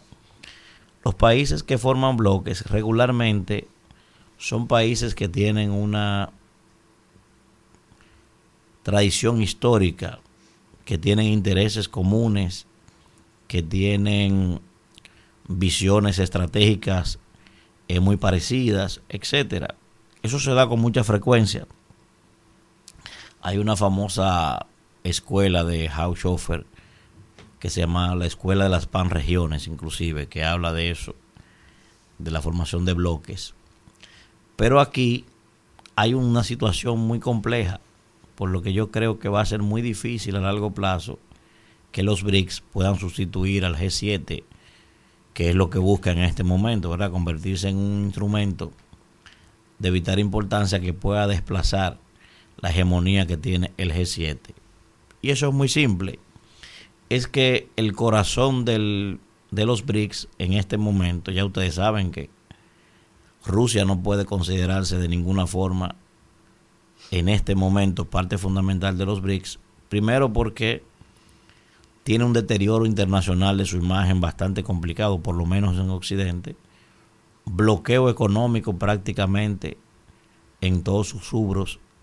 Y segundo, Rusia va a tener que hacer una gran inversión para recomponer su economía en los próximos años una vez concluya este conflicto. Ha metido muchos recursos en este conflicto y no solamente ha metido muchos recursos, sino que ha dejado de percibir también por la reducción de la venta de su gas. Ha tenido que incursionar fundamentalmente en la exportación de diamantes como primera potencia también productora de diamantes en el mundo. Entonces, ¿qué significa eso? Que ese jugador, que es importantísimo en esa mesa, quedará un poco ralentizado para los intereses del grupo BRICS. Eso convierte automáticamente a la India y a la China popular en el elemento central, el corazón de ese grupo. Y cuando yo hablaba de intereses comunes, de una relación histórica muy particular, evidentemente que ahí se presenta el problema. Primero, en este momento, Joe Biden inteligentemente, ustedes vieron cómo se recibió a Narendra Modi recientemente en Estados Unidos. Dije inclusive que Narendra Modi se convirtió en el tercer líder no israelí en ser recibido dos veces en el Congreso de los Estados Unidos, invitado por ellos. Esa condición solamente la han tenido, escuchen quiénes, Sir Winston Churchill y Nelson Mandela. Son los únicos dos, aparte de Narendra Modi, que no es un líder israelí, que han estado dos veces hablando en el Congreso de los Estados Unidos, para que ustedes vean la dimensión de lo que estamos hablando. Y este señor, evidentemente, fue recibido con bombos y platillos en Washington y las relaciones entre la India y Estados Unidos están más sólidas que nunca, evidentemente planificado. Eso, eso, y conjuntamente con los intereses geopolíticos unos contra otros que tienen China y la India, hace muy difícil que ese bloque pueda tener eh, una cohesión de sus intereses. Algunos hablan inclusive de una posible guerra fría en el siglo XXI entre Estados Unidos y la India, y, y la China, perdón, pero a mí me parece que a largo plazo, si vamos a ver esa guerra fría, me parece que esa guerra fría se va a dar en el Indo-Pacífico, pero entre la India y la China, más que entre Estados Unidos y la China popular. Todo eso, todos esos elementos que le estoy describiendo me parecen que van a limitar o van a ralentizar un poco esa visión que tiene este grupo de cohesionarse, ¿verdad?, para enfrentar a Occidente. Si ustedes ven, por ejemplo, los discursos que se han estado manejando en esta cumbre, evidentemente no, no ni siquiera han mencionado el nombre, pero todo el mundo sabe de quién estamos hablando, han sido fuertes críticas para los intereses de Estados Unidos, sobre todo de parte de China. Pero, pero señores, eso no significa que no sea importante lo que allí se decida. Vamos a esperar ya la declaración conjunta, que es al final de la cumbre, creo que termina mañana, en la tarde esta cumbre, pero veo muy difícil que en esta oportunidad los planes que habían diseñado para esta cumbre puedan concretizarse por diferentes razones, ¿verdad? Que todavía creo que faltan por madurar. Al mismo tiempo, al mismo tiempo, los intereses de Estados Unidos están amplificándose, lo he dicho en muchos momentos, a pesar de que mucha gente que no sabe de eso, que solo valora a Joe Biden por la crisis interna que se está viendo en Estados Unidos, pero este señor está jugando las cartas a nivel geopolítico con mucha fortaleza y con mucha sagacidad. Entonces por eso me parece que le va a costar un poquito más de tiempo a estos planes que había diseñado el grupo BRICS para este año, porque todo el, todo el escenario geopolítico creo que estará concentrado todavía en este conflicto, primero en Ucrania y también fundamentalmente en los intereses entre China y Estados Unidos. China ha querido liderar este, este grupo, como yo creo que lo está liderando, pero no necesariamente el conflicto entre Estados Unidos y China sea para ser asumido por el grupo de los BRICS que tienen ya sus propios intereses geopolíticos, de manera particular como es el caso de la India y como es el propio caso de Brasil y Sudáfrica. Vamos a seguirle dando seguimiento a este importante acontecimiento que me parece que sin duda alguna es la reunión más importante en todo lo que va del año y creo que así va a terminar. Y después cualquier novedad entonces la vamos a estar analizando. Adelante Isidro. Rumbo de la mañana. Bueno, bueno, regresamos en este rumbo de la mañana cuando son las 8 y 19 minutos. Miren, vamos a conversar con el general José Luis Frometa Erasme, quien Frometa, es Frometa. Frometa, sí, José Luis Frometa Erasme, quien es jefe del cuerpo de bomberos del distrito nacional para dar seguimiento a algunas zonas vulnerables en el distrito y ver cómo está la situación en esos lugares. Buenos días, general, gracias por estar con nosotros.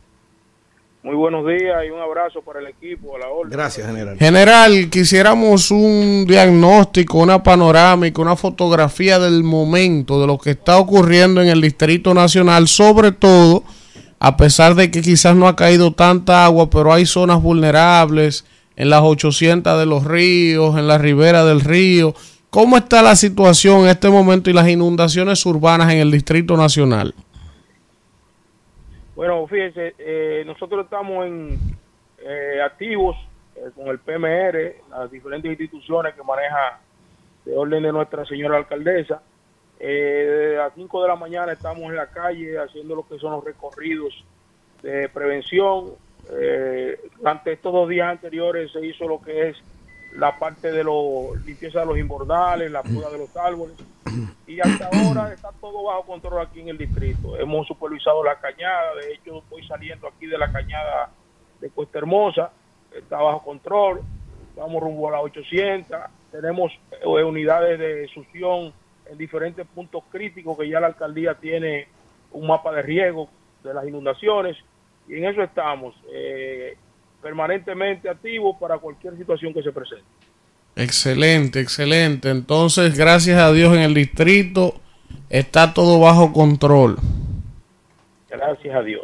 Bueno, pues agradecer, ¿verdad?, al general José Luis Frometa Erasme, quien es jefe del Cuerpo de Bomberos del Distrito, y más adelante, cualquier eventualidad general, estaremos haciendo contacto con ustedes para ver cómo fluye este paso de la tormenta Franklin por el Distrito Nacional. Estamos a la orden. Bueno, muchas gracias. Rumbo de la mañana. Bueno, regresamos, regresamos en este rumbo de la mañana cuando son las 8 y 23 minutos. Miren, antes de continuar con el contenido y dándole seguimiento a la tormenta Franklin, ustedes saben que en el día de ayer eh, se hizo viral un video del alcalde de Los Alcarrizos, Cristian Encarnación, en redes sociales, diciendo que si en los Alcarrizos pasaba algo, él responsabilizaba al presidente, al gobierno, porque no le habían mandado las retro a limpiar las cañadas, los asuntos, y que no le había llegado el apoyo. Pública mandó. Entonces, tenemos las imágenes de que ayer mismo, temprano, ¿verdad? El Ministerio de Obras Públicas, vamos a ver las imágenes, eh, Kelvin.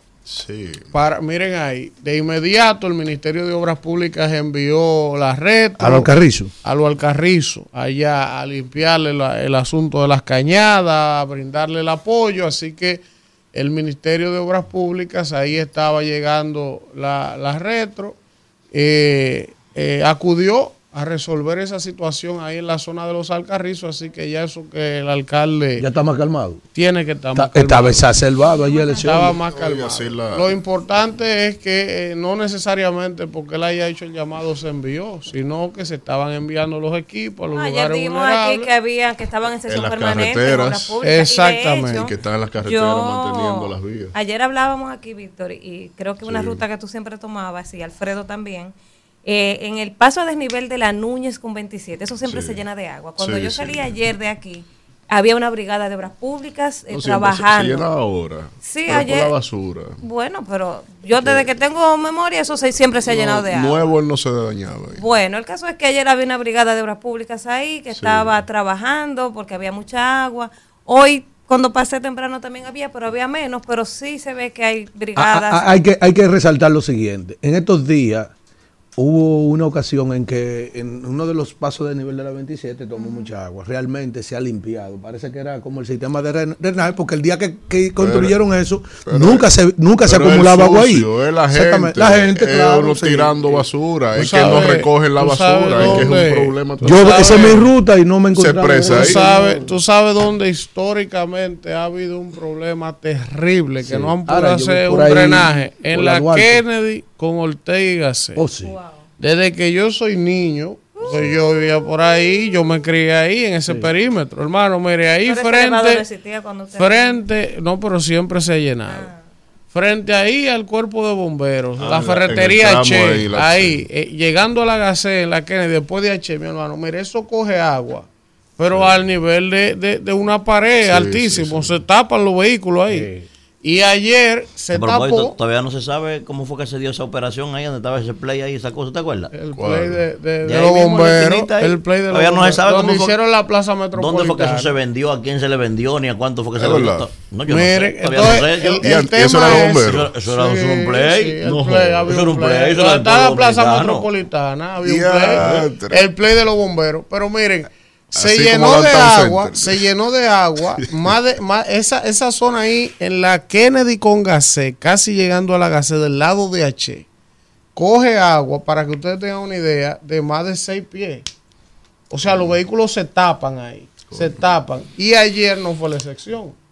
Cayendo goticas de agua aquí un rato y se llenó, pero la alcaldía envió de los camiones que tienen la bomba ladrona esta. Sí, que y le metieron eh, a succionar, le metieron Sí, yo tres la vi, camiones yo vi, ahí. Yo vi, mandé- y lo vi en varias avenidas porque lo vi por la independencia también. en- enviaron Sánchez, él camiones. estuvo al tanto. Me dicen que él va toda la tarde por ahí por Ortega y Gasset. Él estuvo al tanto de eso. ¿Quién? Usted me dicen que usted va toda No, la yo tarde. por ahí después, no voy. después de las seis. No, por no, la- la- ¿Usted no va por ahí? No, La en siguiente, mi, en lo mi siguiente. juventud, a mano izquierda, en la Ortega y Gasset, antes de subir al Nicolás de Obando, que había una, un centro de amor, antes de yo casarme. ¿Un centro de de qué? amor. ¿Cómo es? ¿Y ¿dónde- qué un centro de Una amor? cabaña. ¿Dónde, dónde, dónde, dónde? El Ortega y Gasset a mano izquierda, antes de subir Sí, a la Nicolás es. Cuando yo era un jovencito. El agacé antes de llegar a los bancos. ¿Cómo No está ahí eso? ese hotel Está ahí, todavía. está ahí todavía. Se subía a una segunda planta Claro. ahí. Cuando yo era un niño. Pues Ya usted no va a 46. esos lugares. Pero por Dios, Ya yo soy un hombre, tengo eh, nieto. Pues yo fui un hombre que corrí mi juventudes, como dicen en el campo. Señores, Mire, y- eh, Hay un, asunto, Ramón. hay un asunto más para atrás, la misma gasea ahí. Espérate, Ra- Ramón, te, te está llamando la producción, Carmona, para que deje una le panorámica de lo baje que el está aconteciendo. aceite, que soy yo que Ah, dice el negro eh, que, que le baje el aceite. Adelante, te, te va a llamar Jesse Pérez. Eh, usted sabe que ayer Márcale ahora, a Carmona. María de los Ángeles del Sagrado Corazón de Jesús Pero- Trujillo pero- Martínez. Ah, ok. Angelita Trujillo falleció el día de ayer eh, en la ciudad de Miami. Mejor que, no digo nada. Yo, no, eh, yo hice lo mismo ayer porque yo no. Mejor no digo al no nada. poder decir lo que yo quiero, ¿verdad? No, pero es su compañero Yo de me- viaje. yo- ¿Eh? es su compañero de viaje. El hijo yo- es su compañero yo de me viaje. acojo a propósito, a propósito, ni me saludó. Eh, no ¿Ustedes lo vieron en el avión cuando sí, veníamos? sí, sí, ni, sí, sí. ni me saludó. Es su sí. compañero de viaje. Quiere matarme. Sí, Mire, bueno. vamos a hablar con Ramón Carmona. Ramón Carmona, corresponsal de Univisión. La hija dileta de. Trujillo. Pero caballero, Ramón Carmona. Ah, pero yo no veo que la liga está marcada, estoy haciendo. Dios mío, el destino. haga el piso destino con- Vamos a callar, haga- callarnos. Haga piso con otra cosa. Vamos a callarnos. Pues, usted está bien. En Pérez la y uno, Pérez en en su cama. Macorís en su Tranquilo, cama. Balaguer en su cama. Buenos días. el destino está como El- alitraneado. buenos días, Ramón Carmona, una No estrella. Era hermano mío hace un tiempo. Ya no me quiere, corresponsal de Univisión en el país. Anda, anda, anda dando tumbo con ese equipo completo. que eso no tiene Buenos días, No, Ramón. corresponsal que tiene este país, dígalo. Negro, yo sigo siendo tu hermano todavía. Ajá, tú sigues siendo mi hermano. La raza no se olvida. Qué barbaridad. Ramón, cuéntanos cómo está el sur Barahona, qué está pasando por ahí con la tormenta, cuál es la situación actual. Bueno, estamos ahora mismo en Barahona, que es el punto donde el ojo de la tormenta va a entrar. Todavía no ha entrado. La tormenta está moviendo al noroeste del- del- de la isla. Y cuando entre, la- todo lo que han dicho las autoridades dominicanas, el COE, el, doña Gloria, el, gobierno, el Estado, eh, quédense en sus casas, que lo peor no ha llegado.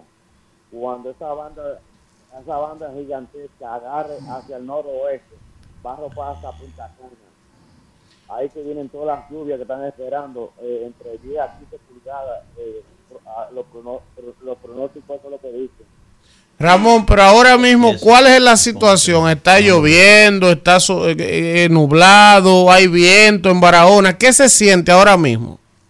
Bueno, ahora mismo está comenzando, comenzó la lluvia, la lluvia más, más fuerte y eh, la, pero que eh, eh, por lo menos le falta una hora, una hora o a menos de una hora para que entre eh, la, la, la lluvia. Ok. Ramón, mira, antes de que te vaya, hay que aprovechar la presencia de, de- de Ramón Carmona, que es un hombre con mucho conocimiento de temas nacionales e internacionales. Está sí, de sí, más sí. decir que es quien comanda la, la escudería de Univisión aquí para Despierta América, para todos sus programas, Univisión Noticias, que transmitieron en vivo anoche para allá. para. Ramón, el caso Juan del Franco entra ahora a una etapa mucho más delicada. Primero la lista de restringidos, ahora va la lista administrativa. ¿Qué es lo que está pasando, Ramón, según los satélites tuyos? ¿Qué está pasando por ahí? Oye, siempre a todos esos muchachos que le dice, desde las menores, el problema de manejar en, bajo alcohol, eh, el, el problema de la discoteca, la, y el caso eh, de la violencia doméstica y eh, lo más peligroso, relaciones con menores. Eso es fatal para un atleta, no importa que sea de béisbol, una figura pública, no importa que sea atleta. Eso es penado en el mundo entero. Ya le sacaron todos los comerciales de él, del equipo, del, del aire, eh, en el contrato, en la letra chiquita que nunca los abogados los leen, y Sí. nosotros no. Ahí dice esos problemas de estos muchachos y él tiene un contrato multimillonario, creo que de 200 millones y pico de dólares. Eh, y a- a- aparentemente le van a romper el contrato. Sí, pues ya cayó en la parte administrativa. Sí, entonces la parte administrativa ya es él, él ahora, eh, es, es decir, que en cualquier momento la MLB anuncia eh, el caso de él, ya los investigadores ya tienen todo el caso con la Procuraduría de, de niñas y adolescentes. Eh, eh, eh, aparentemente lo- la Procuraduría, la doctora Dinat ha dicho que él tiene, él tiene una, ha tenido una relación con tres menores eh, en el país. No importa que la muchacha sea de la calle, pero son menores. Usted tiene que cuidarse. ¿Se entiende? Yo no voy a justificar y no vamos a, a- eh, pero porque la muchacha tiene un, un hijo, no, no, no, no, menores. Sí. Eh, ca- lo más peligroso. Carmona, eh, él, después que él tuvo el problema como, eh, eh, con, bueno, eh, con un pelotero cubano, Montar, eh, sí. eh, bueno, Ca- Carmona, eh, para ver si se te puede escuchar mejor, para que te acerque un poquito mejor al teléfono ahí. Eh, un placer, Víctor Villanueva. Del proceso del presidente Donald Trump, que tiene que viajar a, a Atlanta a presentarse ante la fiscal eh, de las acusaciones con una orden de arresto. ¿Cuál es el proceso? ¿Cómo, ¿Qué información se tiene ahí de cara a esa situación? ¿Nos escucha? No, no se escucha Bueno, bien ahí. va- vamos a agradecer al hermano sí, Ramón claro que sí. Carmona, corresponsal de Univisión Sí, en el país, sí. y un hombre que se mantiene siempre cerca. Tiene buena información. de donde están es, las informaciones, eso. la noticia es que, informa, la noticia es que en Barahona ha comenzado a llover, según establece Ramón Carmona, un poco más fuerte. Ellos Sí, esperan que como en una hora y algo sea ya de manera formal que haga contacto con tierra la tormenta Franklin y se espera que sea eh, cercano a las costas de Barahona Mire, por donde entra. A propósito de eso, ahí está Franklin, la tiene eh, eh, eh, Kelvin Ready, la madre de este espacio, ¿verdad? Señora que padrina este espacio con estas ayudas que hacemos, doña Yadira Enríquez. Sí. Ah, sí. Ah, claro. Ayer nos mandaron, ¿verdad? Ya eh, han preparado unos kits de asistencia y en todo el país estos kits están desplegados, sobre todo en todas las provincias que fueron declaradas en alerta. Ahí ustedes pueden ver el proceso, ¿verdad? Que están pasando algunas imágenes de las damas que están eh, trabajando en esto. Estos kits, ¿verdad? Tienen, enviados por el plan social, incluyen raciones alimenticias, Pero mire están las colchonetas para la gente que va a los albergues, ¿verdad? Sábanas y mosquiteros también para, para cuidar a la gente. Y tienen faldos de agua, entre otros tipos de, de, de insumos, ¿verdad? Importante Ahí, ahí estaba doña Yadira dando unas declaraciones. Si le puede poner el, el video ahí para que la gente la vea. Y entonces, ¿eh? Sí, llamarla. Hace- vamos a ver si hacemos contacto con Sí, ella, sí, con sí. Karina, ¿verdad? Para, para, ahora mismo lo voy a escribir. Para a conocer el plan que tienen desplegado Claro, pero ya en todo el territorio nacional estos kits están desplegados de ese y ella dice que están en sesión permanente trabajando para cualquier eventualidad. Usted sabe que, eh, discúlpeme que insista con este tema, usted sabe que en el día de ayer, el tema que le preguntamos a Carmona de Wander Franco, ustedes saben que cuando un jugador lo tiran a la, lo llevan a la lista restringida, es porque empieza el proceso de investigación. Eh, cuando cae a la lista de administrativa, ya casi nadie ha podido regresar de ahí. Porque ha sido un es proceso, difícil. es un proceso, oigan bien, donde ya se involucra la MLB y, los inve- la- y los organismos de investigación norteamericanos, dígase FBI, directamente con autoridades de aquí, para tener conocimiento fehaciente de parte de las autoridades, que de aquí tú no le puedes hablar mentira a esa gente de lo que está Ese pasando. muchacho tiene problemas Sí. porque él, por ejemplo, él lo pone en esa lista administrativa ayer. Lo único dentro del problemazo que él tiene, que él todavía no lo dimensiona, es que poner, poniéndolo en la lista administrativa, él sigue cobrando sin jugar, le siguen pagando. Ahora el problema de él es que él no ha ganado dinero. Tiene un lío Él arriba. acaba, él acaba de firmar un contrato de 223 millones de dólares. Pero Con la letra chiquitica pero Oye, abajo. ¿cómo? Sí. Oye, ¿cómo? No fue que de que él firmó el año pasado ese contrato, él iba a empezar a ganar eso, sino que ellos se lo prorratearon. Por ejemplo, este año él no está ganando prácticamente nada, es 2 millones de dólares. Ya El año que viene, él le tocaba todavía un año más de 2 millones. Y entonces, en el 26, Era en el empezaba a 25, cobrar el era que grueso de los 200. empezaba a cobrar el grueso de los 200. Que brincaba de 2 a 23 millones. En el 25. Y de Tiene- ahí, Tiene un pie afuera. Tiene- Tiene, casi los dos pies afuera. De sin ganar Liga. dinero. No, pero oye lo más grande. el Tipo, judicial. lleno de talento. Pero oye lo más grande de esto. Él va a esa lista restringida, le van a seguir pagando No estaba la administrativa que hay. Administrativa, ya- ya pero hay ¿qué pa' pasa? afuera. Que ayer ellos anunciaron, porque él evidentemente en medio del problema está tratando de buscar ayuda. Ellos contrataron ayer como su abogado. ¿Quién es ellos? Un abogado, él y su agente.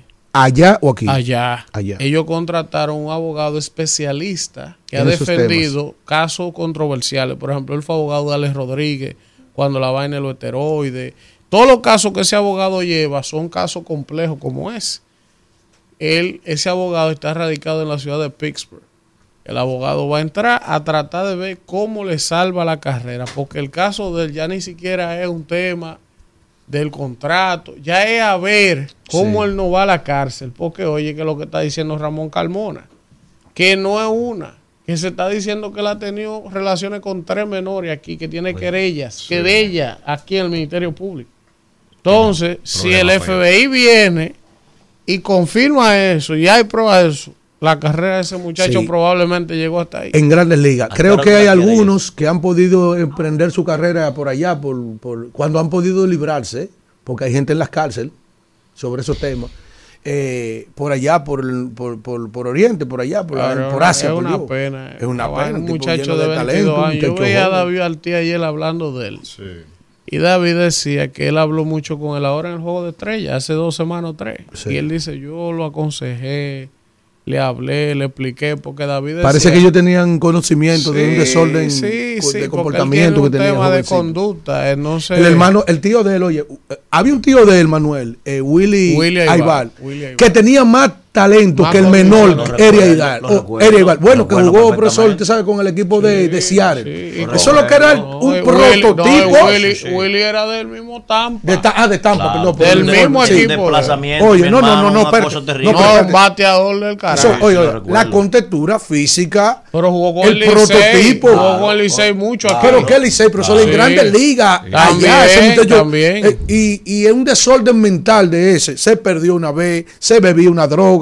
Decían que se ponía una gurrupela, porque él parece como que agarraba el bate a la derecha y a la izquierda. Ahora anda dando testimonio ese muchacho, Willy Aybar, de por qué no caer donde él cayó. Sin embargo, el sobrino, que creo que es hijo de una hermana de ellos, Es hijo de una hermana. de una hermana, mira dónde cayó. Como por un desorden Eso- mental que tiene el cuartos ponen locos mucha gente que no tiene Y él ha ganado cuarto, Y Manuel. consigue esos cuartos, ¿Eh? mi hermano. No, mira. porque es duro cuando se junta el hambre, la miseria con el dinero. No, y, y 13% de anemia. de golpe, así. ¿Un, un qué? 13% de anemia.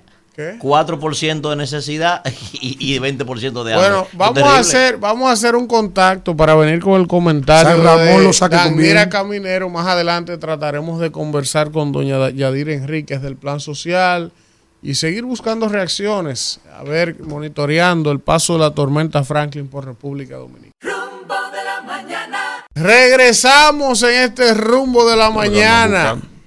Todo el que ponga inventar con menores. Yo me acuerdo que en mi época había un refrán que decía que el que duerme con muchachos amanece miau. Miau. El problema, Ahí está- ahí el está problema. Entonces, Ahí está eh, eh, di- donde dice peligro, corra por la derecha. Entonces, señores, Solo, oiga, es que hay que ponerse Sí, en los zapatos de cada quien. comentario. Yo tengo una de 14. Está bien. Yo mato a un desgraciado de 22. Ah. Yo tengo 20 guardados en la victoria y mentalidad, 15 en. Pero en los campos, la me mentalidad es que los En los se barrios, en los casan a los campos, se lo 14, a los 13 A se le 14 entregan. se Y lo si saben Y que pelotero, y, se- si saben que pelotero, mira, se le entregan y lo mudan y le dan y le llevan de todo. eso es así. Si saben que- Si ayuda a los papás. se Allá no le van a coger esa que se le entregaron los abuelos. Pero allá los gringos no cogen eso.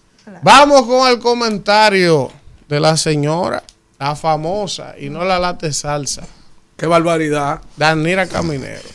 Gracias, Erwin, y gracias a toda la gente que está ahí en sintonía cuando son las 8.44 minutos de la mañana. Y hoy yo voy a decir, como dice mi hermano Alfredo de la Cruz, vamos a desnudar a los falsantes.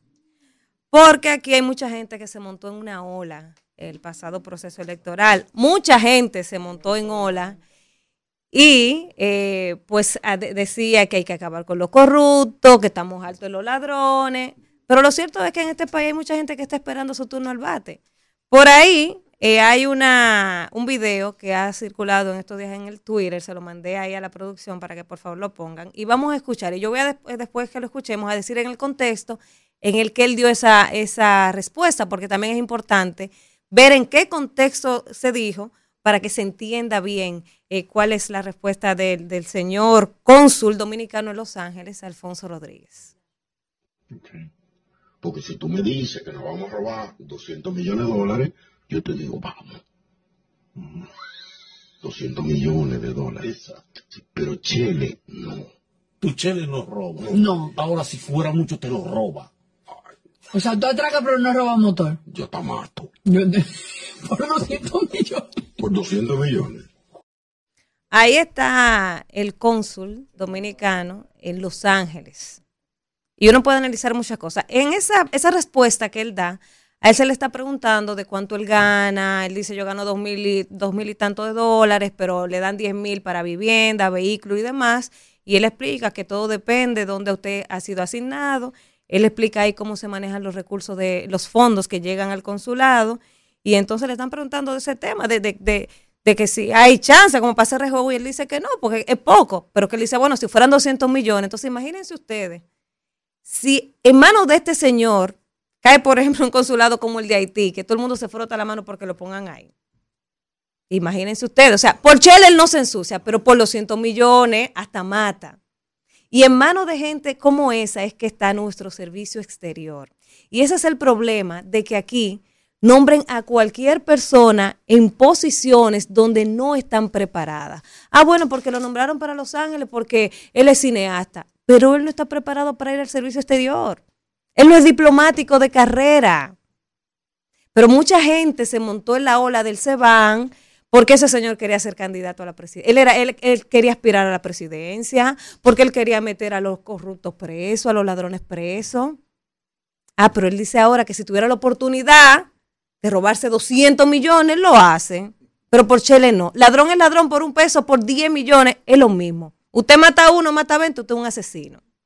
Entonces yo creo que el presidente debería de auditar la gestión de este señor, de Alfonso Rodríguez, porque él dice, bueno, a mí me sobran todos los meses 10 mil, 7 mil dólares, pero de 10 mil en 10 mil todos los meses es mucho lo que se hace.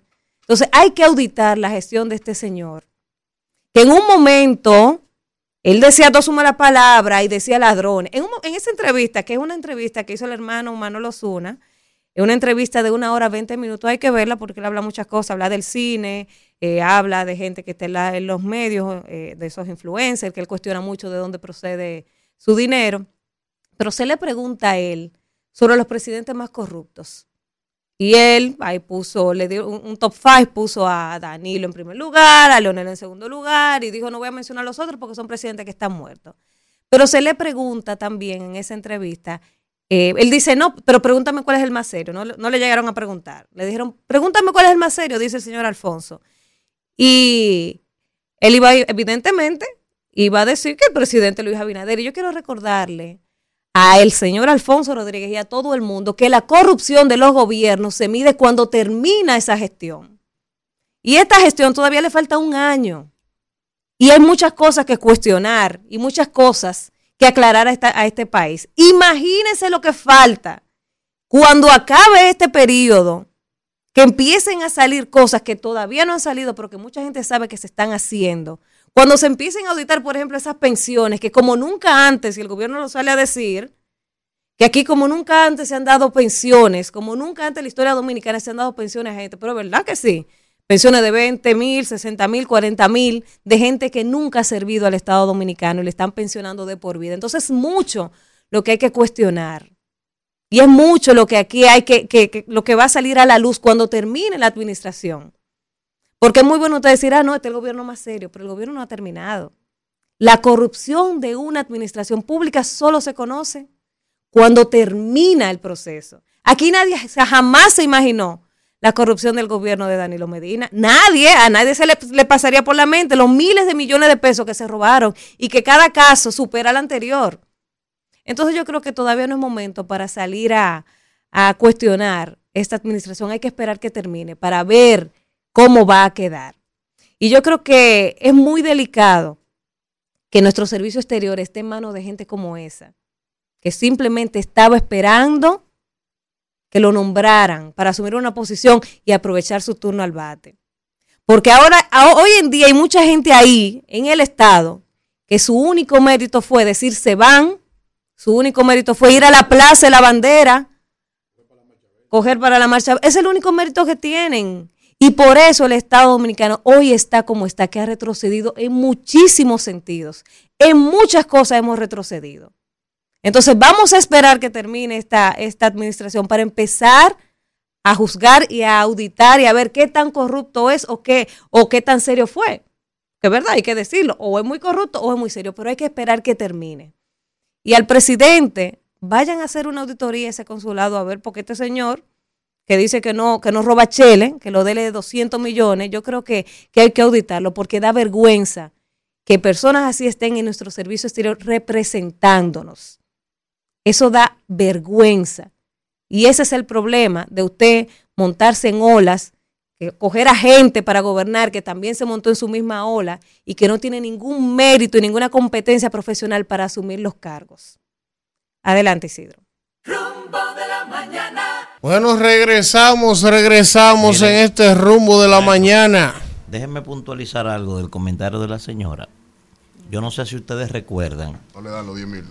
cuando llegó el proceso de transición que nosotros entrevistamos a ese caballero. ¿Usted lo recuerda? Y recuerdo, y lo voy a buscar ese video, lo voy a cortar. Recuerdo perfectamente que la pregunta que le hice a ese señor en esa entrevista fue, usted que hizo su aporte en la campaña del presidente Abinader, ¿usted va para algún cargo? ¿Usted lo recuerdan? Exactamente le pregunté eso. Y dijo ese caballero en el aire, me respondió a mí, el que tiene sus empresas en este país, escúchelo bien, y le va bien y coge un cargo público, es para robar. Me dijo ese caballero a mí. Se ese. puso en evidencia Oiga, ahí. Y a los dos días salió el decreto de él y cogió su, y cogió su decreto. Arroba. Yo lo voy a buscar el videito. Eso me respondió ese caballero a mí cuando lo entrevistamos. Dijo, el que tiene su empresa como la tengo yo y le va bien y coge un cargo público es para ir a robar. A eso que va, me dijo así mismo. Porque, porque no tiene sentido eso, me dijo así mismo. Solo eso quería puntualizar. Para que la gente tenga No- idea no de, de quién es, de quién es este señor. No subroga la sinceridad de las personas. Todo el mundo está esperando tu turno al bar. No subroga la sinceridad. Eh, porque- José Fran me honró a mí con ese artículo. Yo estaba allá, sí, yo tuve que ir al muro de las lamentaciones de José Fran. Allá, la tierra de Jerusalén. A la- allá. ah, sí, y entonces allá estábamos en una profesor y empezamos a hacer una disquisición. y cuando nos metimos en esos temas, profesor profundo, José Fran tiene, José Fran estaba como Pablo Cobalo. José Fran tenía, José Fran, usted que Pablo tenía una libretica en el bolsillo. José Fran tiene una libretica de esta y él está hablando contigo y cuando viene a ver, tú eres la inspiración del próximo artículo de José Fran. Sí, y dice sí, José sí. Fran, el turno al bate. Es el próximo.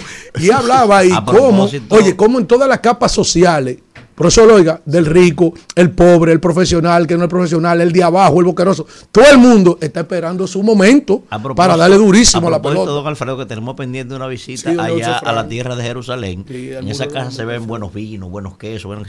Sí. José Fran es tremendo pero, anfitrión. pero mi hermano José Fran Peñaguaba. Y siempre hay comida ahí. Ya van dos veces que me han hablado de una tal mochila negra, ¿eh? Ah, ¿cómo así? ¿Eh? José Fran, Alfredo y yo estamos aquí. Ah, Le están mandando una Yo mochila. no sé que hay una tal mochila negra, yo no sé. Yo no sé. ¿Y qué es eso? Qué barbaridad. Eso, Yo no sé lo que es la eso- mochila negra. Aquí a tú No, que le dan camina. este, este es un país que, que a que tú hay le dan hay camina. botella de vino en la mochila negra, me dice. Que hay una botella de vino. Bueno, bueno, pues no reduzcan eso ahí. Ah, Eso eh, no- eh, eh, hay que decir que José Fran ha Un gran anfitrión. ha sido uno de los artífices en los últimos años Oh. de grandes No, no, no. alianzas. Es un, no, no, gran armador. El mejor, no, un gran ganador no. Yo le escribí un artículo. El John Stockton Oye, oye, de la política dominicana. Al único Profesor. dominicano que yo le he escrito un artículo para ahí. ponderarlo a ese caballero. Ah, José Fran. Oye, ¿cómo lo bauticé? El Von Bismarck dominicano. Sí, sí, a ese sí, señor. sí, sí. Ese es el mejor armador político. Yo le he dicho, Sí. gracias a Dios que ese individuo no tiene 200 libras menos. ¿eh? Si no hace si rato que más República. capacidad de movimiento, no hay. Pero un individuo no- que no se mueve de su casa y arma, y arma todas las elecciones en este país. Y arma el universo. ¿Eh? Si Eh, tuviera 200 libras menos hace rato que fuera presidente de la República ya. Ese caballero. La Sí, gente- sí, sí, sí. Señores, vamos a continuar, Son- Jesse, con los comentarios. Me dijo que el hombre más ingrato es el de la. DGI, me dijo José Frank. ¿Cómo es? El de la DGI de este gobierno. Ay, el hombre más ingrato del mundo. Este ¿Cómo? señor que ¿Cómo? está ahí en la DGI. Regresamos en este rumbo de la mañana cuando son las 9 y vamos con el comentario de la tormenta de Víctor Villanueva. Bueno, lo grande es que al igual que Franklin yo soy estacionario aquí. Señores, el, quisiera tomar el día eh, este comentario para hacer algunas reflexiones. Yo siempre le doy seguimiento al tema de Haití, las circunstancias de Haití, las cosas de incidencia en la República Dominicana, pero hay muchos matices, hay muchas cosas que tenemos que siempre tener en vista, porque solapamos en una cotidianidad cuestiones que son vastamente peligrosas en las tendencias que llevan de cara a lo que es nuestra existencia como nación. Aquí la migración siempre ha sido descontrolada y a conveniencia de las clases, de las clases empresariales del país, porque te sustituye mano de obras a costos más baratos, en lugar de pagarle mil pesos a un dominicano, le pagan 300 a un nacional extranjero, principalmente haitiano. Y eso ha degradado, obviamente, y ha generado un modelo perverso porque la perversidad está en el sector, por ejemplo, construcción o en el sector agrícola, en donde usted paga esa mano de obra a esos precios en detrimento de la mano de obra, de la real, del real costo de la mano de obra para el dominicano y al final y al cabo, sea el producto agrícola o sea la vivienda como tal que usted está adquiriendo, que es con mano de obra haitiana, usted la está pagando como si fuera a costo de que fuera la mano de obra dominicana y la clase laboral dominicana no tiene acceso o al empleo porque hay haitianos o a empleo de calidad porque tiene que igualarse a cómo se le paga al haitiano. Lo mismo acontece con el sector salud. Yo he quedado pasmado con declaraciones de unos directores de hospitales que están provisionando áreas para que las dominicanas puedan parir. El hospital entero de dominicanos. Desde la verja hasta la zona de basura es de los dominicanos. ¿Cómo usted va a condicionar áreas para que las dominicanas puedan parir? Pero, pero en cabeza de quién puede caber semejante planteamiento. Pero no es que esos directores hospitales hagan ese comentario de manera ilusa. Primero tal vez buscan evitar el titular de que se están habilitando áreas para haitianas para que no se vea un segmento, una, una, segmentación étnica de, de nacionalidades y a la vez mm, solapan el verdadero metamensaje que eso queda para la propia población de la República Dominicana. Lo otro, y así, por ejemplo, acontece con nuestras aulas en, los, en el sistema educativo del país. Usted tiene dominicanos eh, en proporciones de minoría en las aulas de muchos municipios, de muchas provincias de la República Dominicana. ¿Y cómo eso es posible? Que tenemos tratados internacionales de la niñez, de educación, que incide en que la eh, educación tiene que ser de acceso por razón de la condición de infantil. Bien, cumplamos eso, pero controlemos la frontera. Controlemos esa, esa, esa actividad. Entonces tenemos el tránsito por la frontera vía unas mafias instauradas desde nuestro estamento del Estado, sea en, el, en los consulados, que sea en el Ministerio de Defensa, con los organismos castrenses que están repostados en las fronteras, que su misión es cuidar la frontera y en este caso es que viven de la frontera. Y desde ahí el detonante para todo el efecto en el mercado laboral, en la educación, en la salud, en la incidencia en las calles.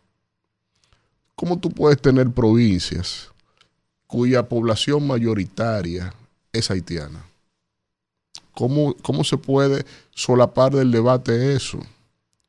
¿Cómo usted puede tener poblados completos solo de haitianos? ¿Cómo usted puede tener el idioma creol so- es- es como, como lengua común de las calles. Y aquí eso no es debate. Y todo agrandado y, y, eh, en términos de la gravedad a partir de la pandemia para acá. Siempre lo ha habido. Yo no estoy excluyendo a ninguno de los de atrás. A ninguno. Ahora, solo el dato de que usted vendió un millón de visas en dos años con el país cerrado, con la frontera cerrada. Por Dios. Por Dios. Lo trajeron con papeles en esta administración. Lo siguen trayendo con papeles. Más, legalmente, más de 10 mil visas por mes son los que están eh, eh, vendiendo en, e- con un país que, que- que no existe la institucionalidad de aquel lado y aún así se siguen vendiendo un ratio de 10 mil visas por mes oficialmente sin ningún sustento alguno. La ley de migración tiene claramente cómo se sustenta una visa, con cuáles documentaciones. Yo no he visto un- nunca una plataforma de documentación con respecto a los documentos que aportan los haitianos para la visa. La, la vendían hasta en supermercados, en salones de belleza, letrero, visa dominicana disponible. Y es una cuestión solo del costo de la visa, porque es la lógica del negocio. Entonces tú tienes poblaciones como la de Bávaro, como eh, varios guetos en el Distrito Nacional, situaciones en Santiago y por doquier, en donde tú tienes un dramatismo y un impacto inclusive en la salud pública, porque son gente que no tienen un control de su condición de salud, porque no la tienen en su país. No la tienen. Y esas enfermedades vienen aquí y tenemos que financiarla también. No solo a ellos que expresen la, manifestación de la enfermedad, sino también a los dominicanos que hay que atender y te genera el costo en el sistema de salud también por esa vía. Pero entonces el otro debate que no se tiene en esta nación es qué vamos a hacer con nuestras propias instituciones castrenses. Los videos de mafia de efectivos militares transportándose hasta en vehículos con placa haitiana, de militares mercadeando en autobuses, que si dejan pasar o no dejan pasar, tarifas que ya son de dominio público los costos, procedimientos de, eh, de que tú me sacas mil haitianos y entran diez mil, de que en cada nivel de tu apresamiento como ilegal eh, tiene un costo. Eso es abusivo para esa gente también. Eso es un abuso. Y eso compromete al Estado. La responsabilidad de nuestra nación a nivel internacional se compromete con cada uno de esos ciudadanos. Y aquí eso no se debate. Aquí el gobierno no se centra absolutamente en nada de eso. Mientras eh, se nos dice que él es un gran eh, eh, gladiador de los temas de Haití y el Estado tiene una panacea desde esta administración, existe una panacea que eh, solo con el tema de los combustibles que se le venden trasiego a Haití, ahí hay una cogioca de categoría de marca mayor semanalmente y por eso no bajan los combustibles aquí. Un tema de costo-beneficio en el trasiego ilegal. Cada vez que ustedes ven que, pro- que prohíben algo de entrada para que entre Haití, crea, genera negocios para los que cuidan la frontera. Los que tienen que cuidar nuestra frontera. La gente que está ahí para salvaguardar el honor, la patria, la soberanía. Esas son las gente que la venden. Pero yo no me refiero al sargento que trasiega en el autobús o en el camión con los haitianos.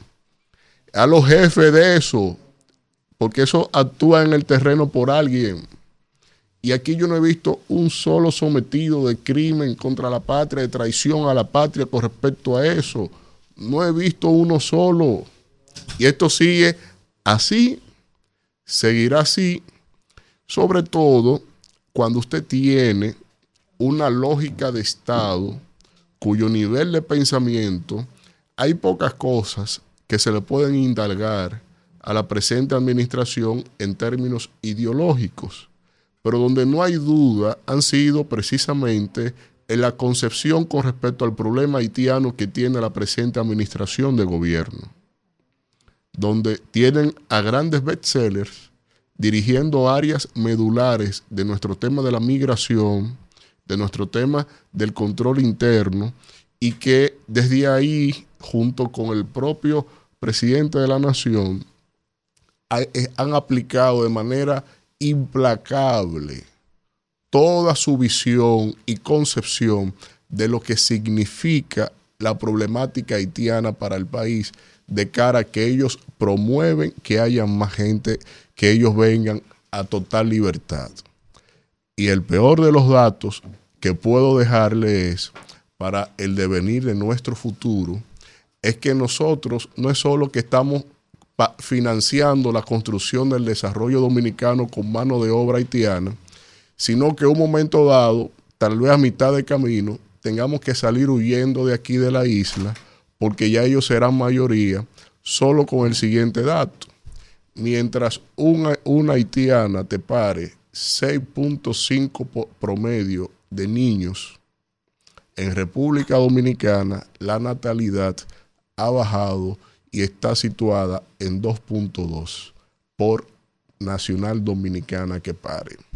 Yo creo que en 20, 25 años tendremos que estar pidiendo permiso y propugnando que en algo se hable en español y solamente cuando esa población se vuelque y venga un presidente de nacionalidad haitiana, ahí, justamente ahí, tendremos que verlo desde fuera y ver el gran país que le construimos, lo que fue un ideario de Duarte y que ellos puedan vivir en las metrópolis que nosotros mismos hemos construido con nuestro esfuerzo, porque al final todo esto será para ellos. Rumbo de la mañana.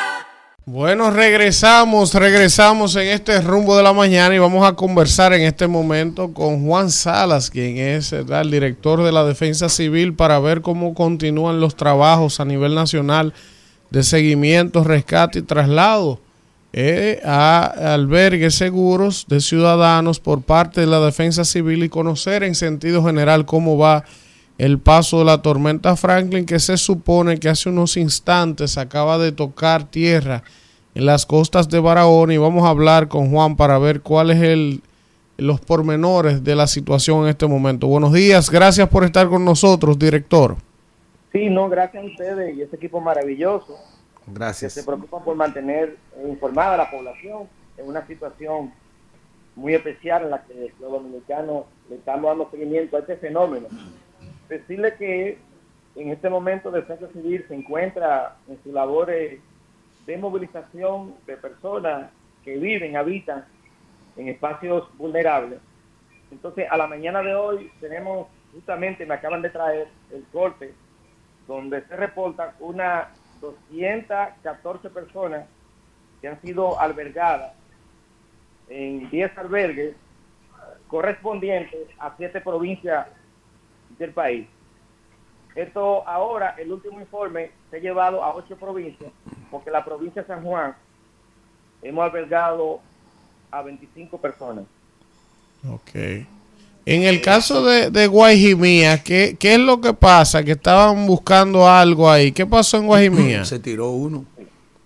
Sí, ayer en la tarde, vecinos y familiares dieron el aviso de que una persona se lanzó en el- uno de los tramos de esa cañada y el equipo nuestro de búsqueda y rescate estuvo trabajando técnico hasta hora de la de la noche ya a partir de que las normas internacionales eh, nos ordenan no exponer a nuestros técnicos pero ya en la mañana de hoy se ha iniciado el proceso de búsqueda de esta persona que se denunció había desaparecido en esa parte de la cañada en Guaymea. Esa ¿Cuál- es la situación que tenemos hasta ahora. ¿Cuál es la Esperemos situación? que la lluvia no afecten el desarrollo de la búsqueda. A eso apostamos, que la lluvia no cree trastorno en esa búsqueda.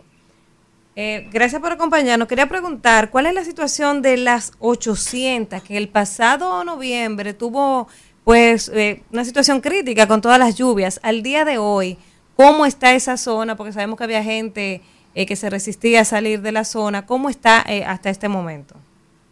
Sí, hasta este momento, ayer en la tarde, no sé si vieron algunos medios eh, destacaron el hecho de que un equipo de defensa civil por tercera vez ha estado recorriendo esta zona y apostando a nuestros socorristas y voluntarios de cara a que ante cualquier situación que se pueda generar eh, no ponga en peligro la vida de ciudadanos que acostumbran a pasar por ahí.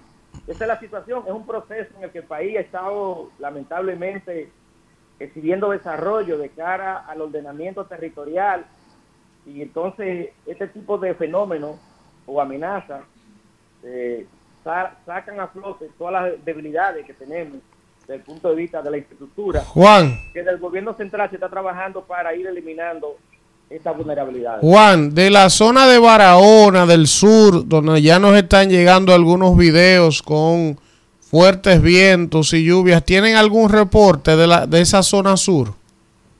Sí, te decía que en el caso de Barahona, y cuando tú sumas Barahona y Asua eh, y San Cristóbal, eh, representa un volumen importante, casi el 50% de las personas que hemos albergado.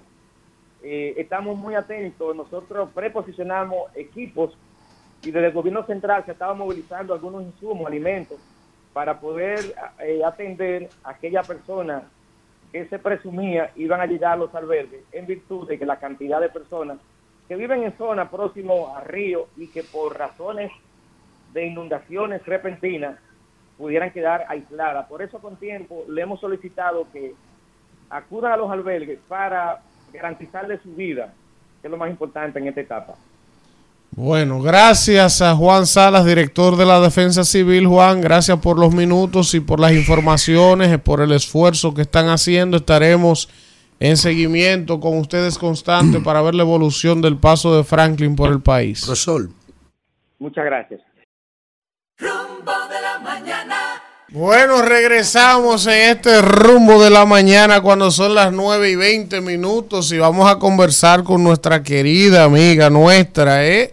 funcionaria eficiente Yadira Enríquez, de directora este del paso, Plan hombre. Social, quien en momentos como estos juega un rol estelar en el paso de esta tormenta Franklin para ver qué ha estado haciendo el Plan Social. Más temprano lo hablábamos aquí, presentamos imágenes, pero hemos querido de la voz de la propia Yadira que nos dé más detalles acerca de los operativos que encabezan para mitigar los daños de esta tormenta Franklin en todo el territorio nacional. Buenos días, Yadira, gracias. Buenos días, mis queridos amigos. Que tengan todos un día bendecido. Amén. Aquí presto para ustedes y para el país. Yadira, si pudiéramos hablar de manera sintetizada, ¿qué ha estado haciendo el plan social desde hace dos días para prepararse a través de este paso de la tormenta Franklin por el país? ¿Qué han estado haciendo ustedes y cuántas raciones han dispuesto para entregar a nivel nacional? Miren, eh, como ustedes saben, existe un protocolo que se activa inmediatamente los organismos eh, competentes hacen anuncio de posibles situaciones. Eh, ese protocolo, inmediatamente el COE y los organismos eh, hicieron sus anuncios, nosotros lo activamos también. Desde ese momento, el plan de asistencia social ha estado eh, preparando y organizando todo un plan de contingencia para dar respuesta a las posibles situaciones que se pudieran presentar. Y de forma preventiva, enviando a las localidades, a las gobernaciones, algunas eh, cuestiones para poder tener en existencia para accionar de forma rápida. Pero aquí, por ejemplo, tengo que decirle, aquí amaneció el personal anoche y desde hace días ya estamos eh, preparando lo que son nuestras raciones alimenticias, teniendo todos los kits que se ponen en acción cuando hay esta situación, en la que lleva eh, colchonetas, agua, sábanas, eh, mosquitero, etcétera. Desde, En eso, ocupados, ocupados. ¿Y desde cuándo Yadira comenzó la distribución de estos kits? ¿Y a cuáles provincias principalmente? Nosotros hemos apostado porque hay distintas estrategias. Hay puntos del país donde nosotros apostamos eh, una cantidad y entonces en la medida que va eh, sucediendo o- los acontecimientos, desde ahí entonces vamos a la distribución. Pero, eh, por ejemplo, en las gobernaciones nosotros ya eh, habíamos entregado eh, recientemente raciones alimenticias antes de que se anunciara esto. Pero, por ejemplo, nosotros tenemos dos depósitos.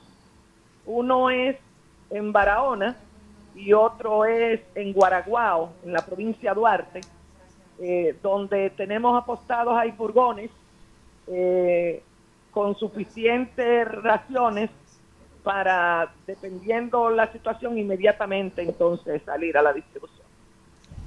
Yadira, buenos días Yadira, un abrazo para usted. Igual. igual Yadira, preguntarle lo siguiente.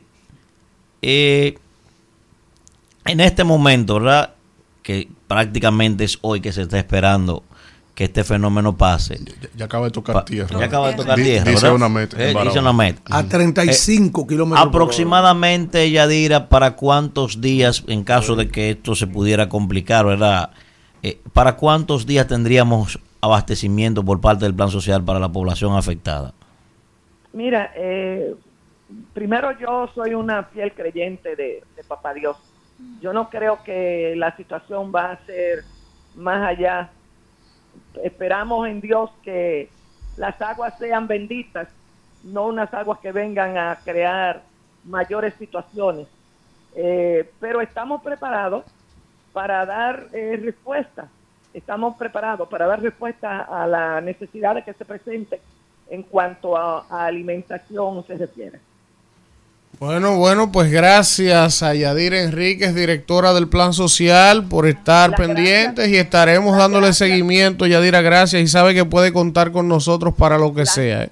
Quiero decirle que las gracias debo de dársela a ustedes, porque siempre han sido esa, esa mano amiga que nos permite llegar a la población y también retroalimentarnos de cualquier situación que les llegue a ustedes primero, sabiendo ustedes que encontrarán en nosotros inmediatamente una respuesta a los problemas que se presenten.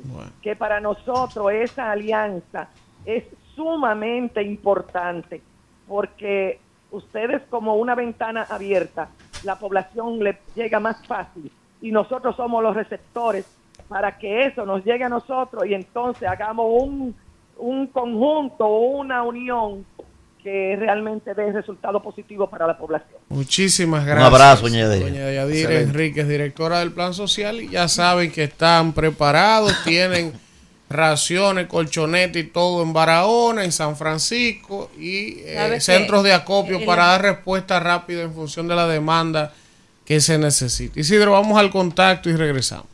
Rumbo de la mañana. Bueno, regresamos en este rumbo de la mañana cuando son las 9 y 28 y vamos a ver el comunicado oficial que ha emitido, ¿verdad?, la Oficina Nacional de Meteorología a través de sus cuentas de redes sociales. eh, decir mucha letra, muy pequeña, no se ve. Mírenlo ahí, eso es demasiado texto. Qué barbaridad. A la gente lo que había que ponerle eran los detalles en grande, preciso. Ya tocó. Viene a tanto.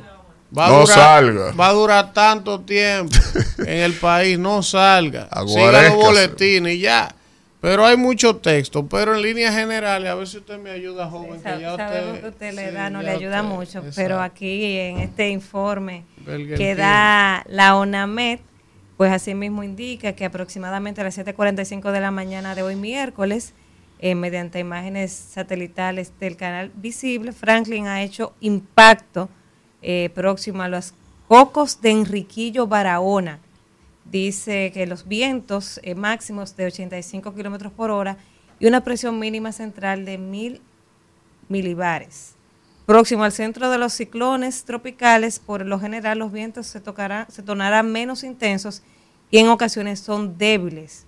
Dice aquí este informe de la UNAMED que la estación meteorológica del aeropuerto María Montes de Barahona reporta vientos del noroeste a unos 18 kilómetros por hora y presión atmosférica de 105.8 milibares. Franklin seguirá rumbo, su rumbo hacia el norte a unos 17 kilómetros por hora y continuará transitando por otros lugares del territorio nacional. Entonces, ellos estarán dando más detalles en el próximo boletín que está pautado para las 10 de la mañana del día de hoy. O sea que en unos minutos vamos a, tener información más actualizada, pero eh, bien al sur fue que entró Franklin y hay que decir que aunque entró por Barahona, en el este del país se está sintiendo mucho, está lloviendo mucho porque eh, tiene como mucho disturbio este, este fenómeno y por eso es que en todo el país tenemos 27 provincias en alerta roja porque se va a sentir en casi todo el territorio nacional. Miren, eh, Déjenme mandar un saludo sí, sí, a sí. mi hijo Matías que está viendo el programa. abrazo Ah, al saludo es el pana de todos nosotros aquí. al patrón. A, Eh, a Madi, el que seguro está durmiendo. Matías. Y No. mi suegra, que también está en sintonía, Rosa. ahí. Ah, Ya, saludo a ya, la ya. suegra. Ah, en sintonía Hola, suegra. Y ¿cómo Matías está? cuidando esa casa. ahí, Claro, Como claro. debe ser. Miren, eh, decir, ¿verdad? Que como criticamos a los guaguaguá que hicieron su teteo anoche, los popi también. Los Ah, popi sí. en la Lincoln hicieron su teteo ayer, también debieron darle Pero su con los bombazo. carritos, los buggy caros. Con los buggy caros. Los caros, de son, verdad. ¿verdad? Y empezaron a hacer A cerito hacer cerito ahí. en la Lincoln. Sí. eh, y es Esta, que no... esta rábula, Sí. esta gibullinga. Sí, porque esos son y mal esas son educados. gurrupelas también. También. Gurrupelas Gurrupelas de alta sociedad, pero son gur- gurrupelas. Esos son wannabe. Guanabí no, los guanabí no Sí, tienen, no. eh, Esos son popi. Está bien, Ah, el caso es, caso. el caso Los es que aunque- desclasados, que, profesor. aunque sean popi no tienen educación Nuevos ricos, nuevos ricos son. Sí, tampoco tienen educación, son unos desclasados, que lo único que tienen es dinero. Sí. No tienen Tienen- papá tienen tampoco, no tienen papá, porque yo, un hijo mío, ¿cómo sale de mi casa? De que si hay una tormenta y yo estoy en mi casa. Es un asunto, es terrible eso. Qué barbaridad. Y, y Mire. así como tiraron bombas allá donde nuestros hermanos del teteo que tenían en Bayona y aquí en Chimonico, aquí en, en Villa Duarte, debieron ir ahí a tirar esos bombazos también y apresar Claro. y quitarle esos carros, incautarse Claro. y ponerlos a pagar multa y coger lucha también. A todos esos guau guau guau, eh, eh, guillados de popi, porque una gente con educación y cultura no se pone a eso. No. Porque una gente con educación y cultura que tiene esos aparatos, ¿verdad? De lujo. Bueno, pues los días adecuados se reúnen, cogen pa'l monte y una cosa así. Pero venir ahí a, hacer cerito de noche, a beber romo de manera desproporcionada, esos son bebedrogas que estaban ahí y vendedores de droga. Mire. Esos son nuevos ricos, esos son narcotraficantes, esos son de todo. Profesor, oiga, todo. esto antes de que continuemos con el comentario suyo. ¿Cómo va a ser? Oiga este bochinche que hay ahora. Qué barbaridad. Usted sabe, profesor, que los talibanes tienen un problema con las mujeres. Saludos a allá, el allá. No, no, los aquí. Talibanes de verdad. Ah, no, y el talibán de Los aquí. talibanes de verdad tienen un problema con las mujeres allá en Afganistán, el asunto Oh, que ellas no pueden estudiar, que ellas no pueden Los quitarse el velo, no pueden manejar. que ellas no pueden hacer nada, ¿verdad? Oh, profesor, ¿y usted sabe lo que ha pasado? Ah, que ahora el fin de semana se han filtrado un video del segundo del Estado Islámico, profesor, tiene una relación homosexual con su seguridad. Y eso el talibán lo prohíbe también. Ah, pues entonces, ¿qué le toca a él? Entonces, La horca. entonces, profesor, Bien, Canquiña, no, eso no, está no. lleno de pájaros y no quiere, ellos tienen, No se pueden eh, eh, ellos Si se tienen le dan misoginia.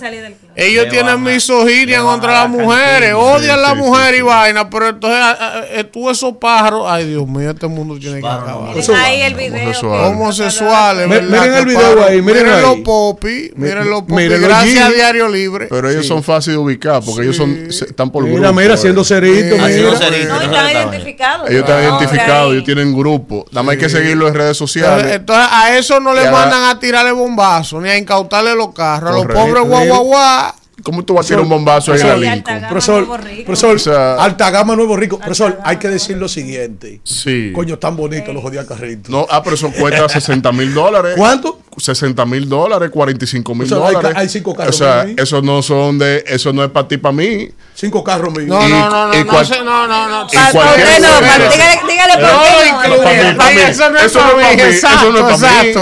Eso no es para no sé. De los prietos. Isidro, vamos, Eso profesor. No es para mí. Señores, regresamos en este rumbo de la mañana y vamos con el comentario del príncipe del pueblo de Galilea. Hidalgo y Yaguato. El Meapalhuelú de Yaguar. Zorro, Hidalgo, Hidalgo. El Hidalgo. zorro que lo vi ayer con un gorro. Digo, pero yo ¿y te qué es esto? El de- el de Dora. Zorro, no te lo lleves. Nada más le falta el antifaz. Profesor, un gorro no. No. Un sombrero. Sombrero. ¿Sombrero de qué? Sol- Sombrero. Sombrero son los Panamá, es No, un no, no, trapo. no. Eh, yo no lo Usted, vi. no, usted no vio la solapa. Ese Yo tengo cuatro de esos. Tráelo mañana. porque Eso va a lo venden en, en Amazon ¿En a dónde? 5 dólares. Aquí 5 nadie tiene de eso. Eso de change. Los Panamá son de verdad. Es un trapo, sombrero. Yo no lo vi. Pero el sombrero mío. Claro, el sombrero negro que usted No, tenía ayer. No, oiga, en este país nadie tiene el sombrero del zorro, nada más yo. Maestro, ese sombrero lo venden en a ¿En dónde? Tengo cinco En Chain, el diablo viene por Chain. Tengo cinco, profesor. ¿Quiere que se lo traiga mañana? ¿De quién? Azul, ¿De lo mío? rojo, negro, gris, de todos los colores. ¿De lo mío? A cinco No, lo compré en Amazon. cinco Alfredo, dólares. Ese sombrero mío fue en la quinta avenida. Alfredo, aquí en la pausa. Hecho a mano. Aquí en la pausa quedó probado que lo mejor que se ha inventado es el evangelio. ¿El qué? El evangelio. Vamos con el comentario, señor de la Cruz. Profesor, no se ¡Viva puede- la religión! Profesor, Vamos con el comentario. Cuidado si usted lo Vamos Cuidado, adelante. Mira, antes que nada, mi hermana Danira Caminero hizo un comentario estrella dirigido a la Dirección de Ética e Integridad Gubernamental. ¿Usted se le olvidó eso?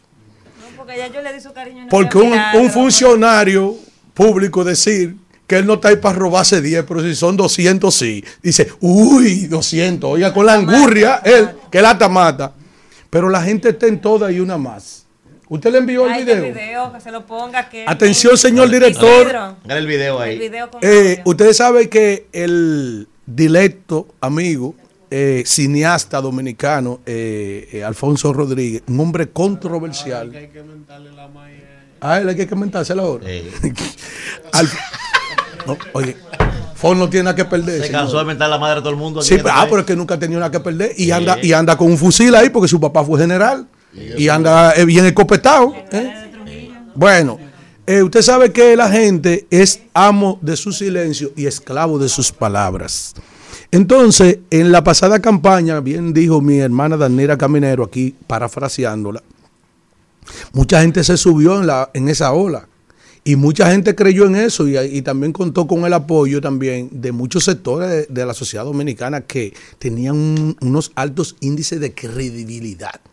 Y por eso eh, eh, eh, la, la fuerza política que nos gobierna en el día de hoy tiene dificultades para las próximas elecciones porque ya no cuenta con esas mismas circunstancias. Pero antes que nada, antes de analizar eso, ahora, porque ahora yo voy al análisis técnico de la alianza, de la situación del gobierno frente a la alianza, en términos técnicos, no en términos sociales como lo abordé en el día de ayer, en términos sociales de la, de la situación económica que viven los dominicanos y que colocan en un palo encebado al presidente de la República con miras a su deseo de, de- reelegirse, ¿eh? porque ahora él va a una repostulación que tiene que pasar el tamiz de su partido político al enfrentar a Guido Gómez Mazara, a, Ramón Alburquerque y a la señora que se me ha eh, escapado el nombre porque nadie lo- la conoce ni sabe nadie qué está haciendo, eh, que aspira a la presidencia de la República, la cual yo he deno- denominado, como se dice en las galleras, las trabas, la mona de traqueo, que está inscrita eh, en el Partido Revolucionario Moderno. Vamos a escuchar a Alfonso Rodríguez cuando ganaron las elecciones, el cambio, conjunto a esa gran coalición de partidos políticos y esos grupos sociales que apoyaron al PRM. Entonces vamos a escuchar lo que dijo Alfonso Rodríguez antes de que saliera su decreto como cónsul general de la República Dominicana en Los Ángeles. Adelante, señor director. Alfonso, Mira, eh, hablemos un poco de política porque fuiste muy activo, incluso presentaste tu candidatura presidencial, luego decidiste apoyar a Luis. Me gustaría que me digas rápidamente qué ha pasado contigo, si no se te ha ofrecido un cargo o no te interesa, y cómo evalúa Alfonso Rodríguez las primeras medidas del gobierno de Luis Abinader en estos veinte y tantos días. Mira, número uno, yo no apoyé a Luis para que me dieran ningún cargo, porque la gente seria que va al gobierno lo que va es a descapitalizar, a menos que uno vaya a hacer mañacería. Yo no apoyé a Luis para que me den cargo. Perfecto. Yo apoyé a Luis porque este país va por un sendero muy oscuro, por una pandemia de corrupción horrible, peor que la del COVID. Y es como yo le digo a todos los que me hacen la misma pregunta, misión cumplida.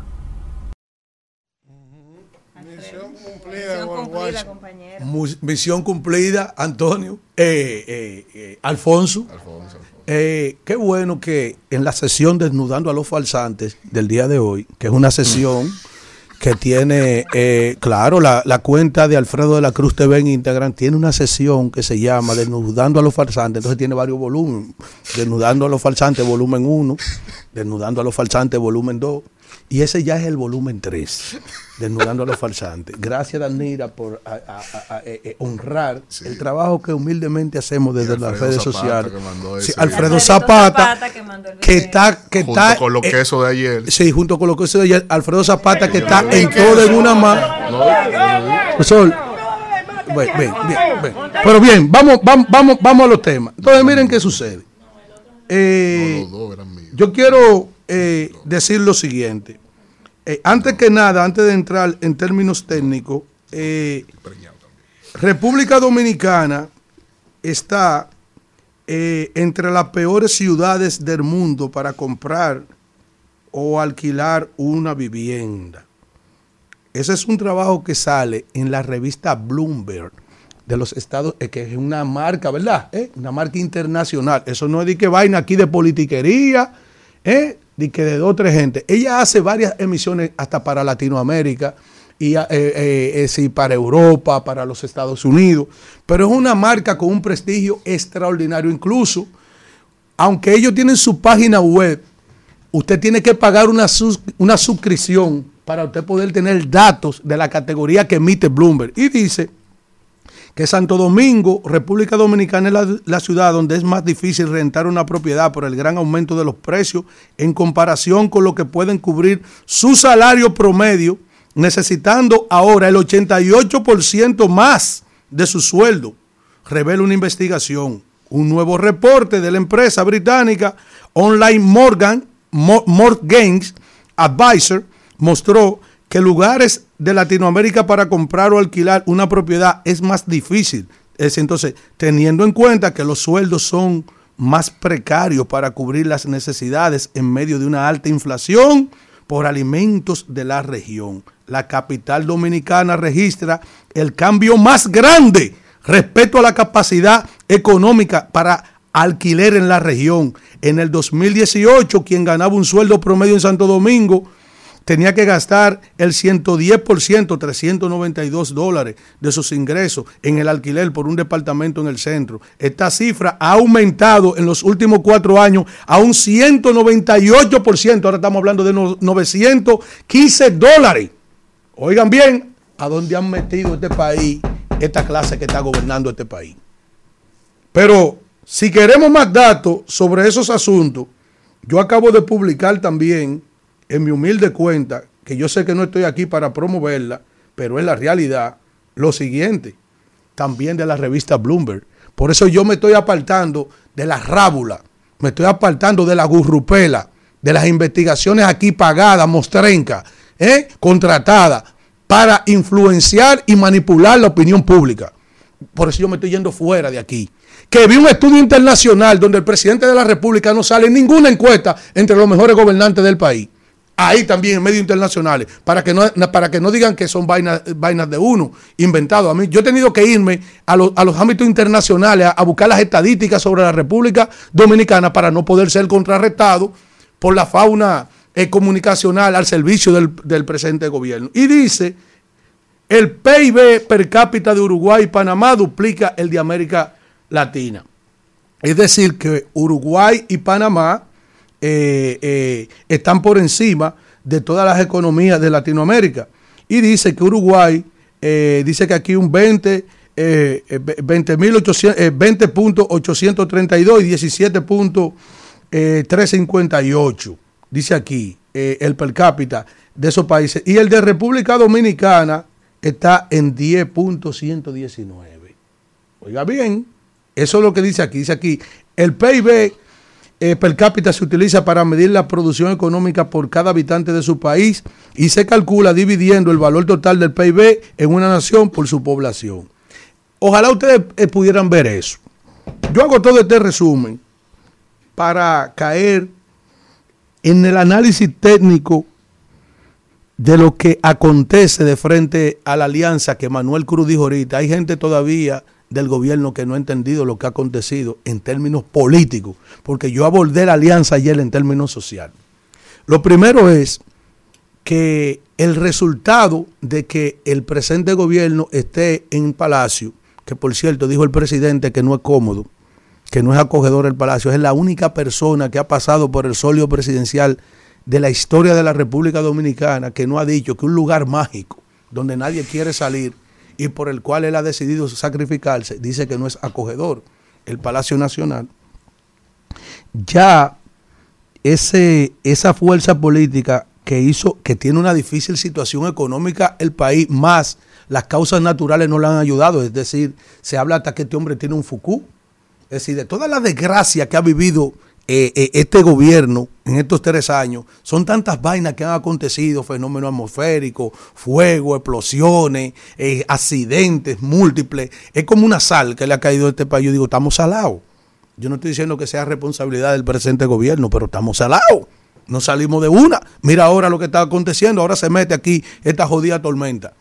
Y nos está impactando en la geografía nacional completa. Yo tengo aquí reportes de San Cristóbal, de otra banda por Higüey, de lo que está pasando en la zona norte, de lo que está pasando en la zona sur. Esto nos va a afectar a, a nosotros de una manera que también la agricultura va a sufrir más daño por encima de lo que tiene por el descuido y la política de importación que tiene este gobierno, lacerando, perjudicando el aparato productivo nacional. Ahora, el presente gobierno ha calculado sobre esa alianza que ya no cuenta técnicamente con un Leonel Fernández peleando con el PLD, que en su primaria alcanzaron dos millones de votos, ellos solo internamente, y que luego cuando sacaron a, a Leonel Fernández de su hábitat natural, sacó apenas 300 mil votos en las pasadas elecciones, ya esa fuerza que estaba ahí internamente de uno de los principales partidos del sistema, ahora se unió. Es decir, se ha unido de cara a las municipales, que quiero que sepan que lo que se está viendo ahora, los datos que están aconteciendo, es el principio de la alianza. Es decir, que en el futuro inmediato se seguirá ampliando esa alianza. Eso es lo que yo tengo de conocimiento, en el sentido de que se van a aliar en más municipios para las municipales y se seguirán ampliando la alianza a medida de que, porque había que hacer el anuncio, había que hacer el anuncio ya, como un impacto político, porque estaban diciendo que se podía degradar y se estaba jugando también en la opinión pública a desacreditar eso, como para restarle impacto. Entonces, estratégicamente y política, esas agrupaciones políticas se reunieron y dijeron, no, nosotros tenemos que anunciar esta alianza. Entonces, aparte de que ya no cuentan con la división del Partido de la Liberación Dominicana que se ha agrupado con la fuerza del pueblo, cada quien haciendo sus tareas en sus organizaciones, aquí había una espiral del silencio social de un pueblo, de un grupo de personas que decía en este país que había que quitarle el país a los ladrones de encima porque esto era corrupción, impunidad. Y llevaron a la gente a marchar, a la Plaza de la Bandera, a la Marcha Verde. Ya esas fuerzas sociales que incidían en la clase media, que le metían miedo a este país sobre la presencia del PLD en el poder y que han visto que ha sido, eh, eh, ha sido una desgracia eh, eh, el desplazamiento. Pues, Tú dices, mira, Han puesto incluso a la gente a elegir entre los ladrones y los serios, que dicen que son los que están, y hay mucha gente que dice, no, nosotros preferimos los ladrones porque teníamos estabilidad con los ladrones. Los ladrones que, que son quienes a Joaquín Balaguer construyeron el país que tenemos. Dicen, no, no, no, yo, yo, yo mejor prefiero a los ladrones, porque estos serios no están de- desgranando el país. No di que desbaratando, no, no, desgranando el país. Entonces, ya esas fuerzas de la sociedad civil, por ejemplo, ese mismo eh, Alfonso Rodríguez, que vivía diciendo que aspiraba presidente, eh, son todos unos ladrones, ya tú no puedes decir que son todos unos ladrones porque tú dijiste que tú eres un ladrón, que lo que pasa es que no, no hay, no hay 200 millones de dólares para tú robártelo, Alfonso Rodríguez. Pero otros se lo han robado de los que están ahí, porque fue como dijo Daniel en el comentario, vamos a esperar que terminen. Hay que esperar que terminen para ver qué es lo que ha acontecido ahí, en este gobierno. Hay que esperar que terminen. Los empresarios tenían la duda y tenían también el resentimiento de que los políticos se querían convertir en empresarios. Porque ya 20 años de poder del PLD, es verdad que habían eh, líderes políticos dentro de esa organización que aquilataron tanta fortuna que ya querían competir con el empresariado. Entonces se viró el empresariado, pero ya el empresariado no tiene la actitud de permitir de que este hombre siga dirigiendo este país. Y yo tuve que sacarle a la opinión pública el tema que estaba callado de la presencia de- del empresariado en la Casa Nacional del PLD, preocupado por la situación que le está acarreando ya la presencia de este gobierno en términos económicos a ellos, a sus intereses. Un país frenado en cuanto al crecimiento y disminuyendo. Entonces dicen esa gente, no, espérate, yo tengo que, yo tengo que parar eso. Entonces, en términos políticos, la posición que tiene este gobierno, más un gobierno con una gestión mala, que ya no tiene tampoco esos comunicadores que eran dioses. La palabra de esos tipos eran dioses. Eso fueron los que empujaron el cambio. Yo estoy diciendo de los elementos constitutivos, técnicos, políticos que hicieron posible que la gente se volcara a votar en favor de este gobierno. Ya Altagracia no le puede hablar de esta gente de corrupción e impunidad porque ella ya no dice nada con lo que pasa. Ya Uchi se escondió, tampoco puede hablar de, de la diablura que están pasando, ni de los funcionarios que han sido acusados de corrupción de este gobierno. Marino Zapete se fue para su casa también, cogió su pensión de su mujer por 196 mil pesos, ya no puede hablar nada. Don Andrés anda por otra embajada, Juan Bolívar anda por otra embajada. Ya esa gente no tiene moral para hablar de este país, ya no cuentan con esa fuerza política, tampoco. Entonces a eso tú tienes que sumarle finalmente que el, el partido de gobierno carece en sus unidades de mando, que son los que se encargan de buscar los votos, ya por establecido en el gobierno como funcionario, con un grupo de gente que son inorgánicas. Inorgánicas. Entonces, en términos técnicos políticos, más el descontento que tiene la población y su principal enemigo, que nadie aquí lo ha calculado, del PRM, ¿ustedes saben cuál es? El mismo PRM que hay un paquete de gente disgustada que esa gente no le han cumplido en toda la geografía nacional y dentro de su mismo partido, que se constituyen también una, una tremenda amenaza porque esa gente fueron cubiadas. Y mucha gente también de la sociedad civil que fue cubiada, aunque otros han recibido.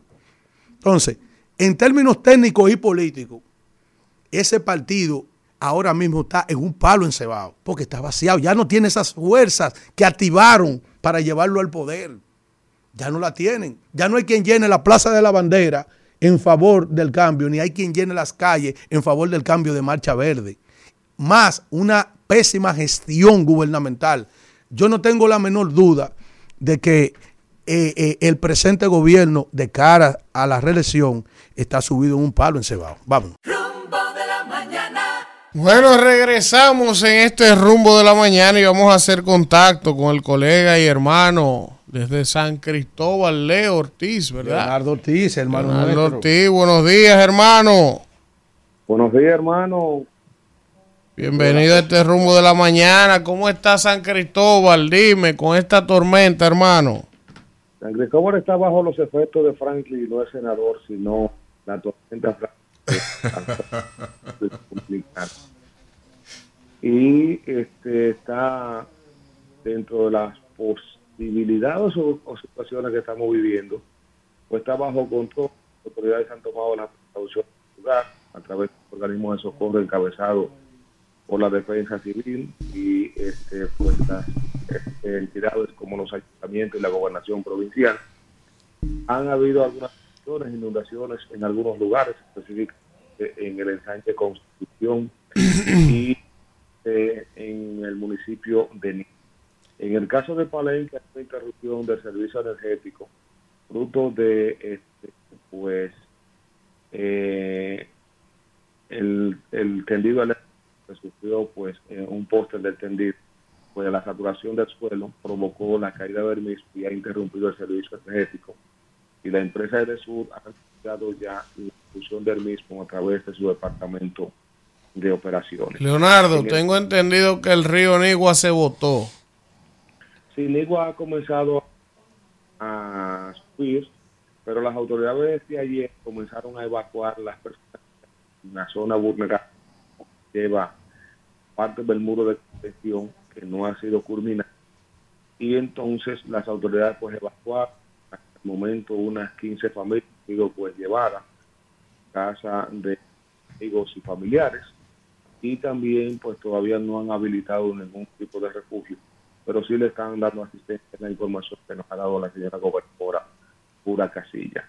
En el caso entonces de la Constitución y el sector de, este, específicamente la calle Juan en Madre Vieja Norte, sí han sufrido pues grandes inundaciones en estos lugares, producto de la lluvia de la secuela de Francia. En este, Moscú ha habido una parte que fue sí, la calle 8, pero la calle está drenando el, el, el flujo de agua. En otras calles no ha habido ningún tipo de, de inundaciones, como en años anteriores, que este, no se habría culminado, que era el drenaje. Y que fue culminada por parte del INAPA ya hace un año. Leo, Sí. hace una semana San Cristóbal era noticia por la tragedia eh, de, de la explosión ahí en Vidal Queremos saber eh, al día de hoy cómo está la zona porque sabemos que estaba en un proceso de limpieza, levantamiento de los escombros, si se retiraron las personas evidentemente por el tema de la lluvia, cuál es la situación de, de la zona cero al día de hoy.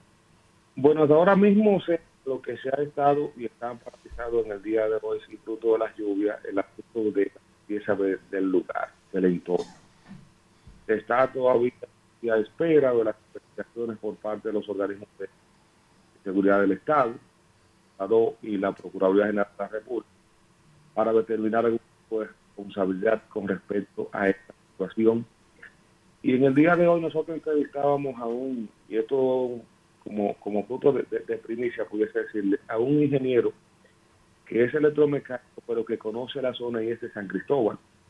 Y él nos daba un dato ahí a nosotros que pudiese arrojar ningún tipo de responsabilidad directa, más que no sea la del empleado de la empresa Poliplas que murió en la tragedia. ¿Me explico? Ahí, los años de 60, fruto de lo que era, era primero mercado, después fue trasladado al mercado y ahí funcionaba un supermercado. Posteriormente, entonces, ahí funcionaba una y eso parece que comenzó a, a acumular gas, lo que él nos ha dicho a nosotros que pudiese haber pasado. Esa eh, acumulación de gases con, con la operatividad de esa recicladora de plástico que desde 1979 funcionaba ahí, más una pollera y este eh, la acumulación de otros eh, materiales ahí, pudo haber ido acumulando ese tipo de... Y entonces, fruto de la eh, o sea, operación de un de algo que produjo chispa, fue que provocó, y eso tendría ya que los técnicos pues dar a conocer Leo. eh, el informe. Gracias, hermano. Gracias por el reporte y por estar disponible para nosotros en este rumbo de la mañana. A siempre, mi hermano, a las órdenes. Un saludo para todos y un placer. Gracias. Leo Ortiz. Rumbo de la mañana. Bueno, regresamos en este rumbo de la mañana, en esta cobertura de seguimiento a la tormenta Franklin en su paso por República Dominicana y vamos a hablar con uno nuestro, el hermano y amigo Aníbal Díaz, el de la capital, el diputado que lo he visto desde ayer muy activo en las 800, metido bajo agua, buscándole soluciones a la gente. Esa Buenos días, hermano. Muy buenos días a mis hermanos en este rumbo. Saludo, Aníbal, hermano querido. Siguiéndole el rumbo a Franklin. Así estamos. Hermano, ¿cuál ha sido la situación que has podido palpar desde ayer en el territorio que te he visto por ahí bajo agua, en las 800, en los ríos?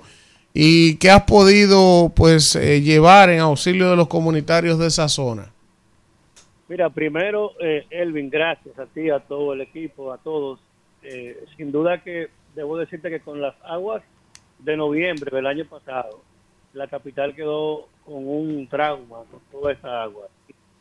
En esta zona, en todas las áreas de, la, de las diferentes cañadas que hay en el Gran Santo Domingo y en el caso de la capital, aquí en todo el área de las 800, de los ríos, Arroyo Hondo, en los girasoles, Ángeles y Perlejos, Villanicio, Los Solares y en toda esta área, hemos estado, y debo decir, acompañando, acompañando a la gestión de la alcaldía de la capital, que doña Carolina Mejía ha estado sumamente activa. La alcaldía ha sido en esta oportunidad sumamente eficaz en el manejo previo de la contingencia. Se empezó a limpiar todo el cauce de las diferentes cañadas y en el caso aquí puntual, donde nos encontramos en los ríos, que estoy aquí en las 800 porque veníamos de los girasoles, de darle seguimiento a esa parte. Ahora llegamos aquí de nuevo porque estuvimos anoche y durante la madrugada limpiando el área que aquella vez se desbordó. Ustedes recordarán que hubo un muro que, que- que la fuerza de las aguas lo derribó y ahí hubo una situación importante. Esta vez se limpió oportunamente. La Junta de Vecinos, Sertorio, que es el presidente de la Junta de Vecinos de aquí, de la 800, estuvimos acompañándolo en que la gente empezara a no tirar grandes cantidades de basura y acompañar a las brigadas de aseo urbano que ha estado coordinando doña Ana González por el Ayuntamiento del Distrito Nacional y el regidor de Eduardo Cruzet que ha estado al frente aquí de la parte operativa de este gran operativo que tiene la alcaldesa de la capital Carolina Mejía y la alcaldía y en el cual nosotros hemos estado asistiendo humildemente, sumándonos los esfuerzos, acompañando en la gestión social. He venido a traer de manera muy puntual el tema del agua potable. Tenemos unos garrafones que ustedes conocen, que son eh, bien inocuos, que son de cinco balones, que tienen su tapa.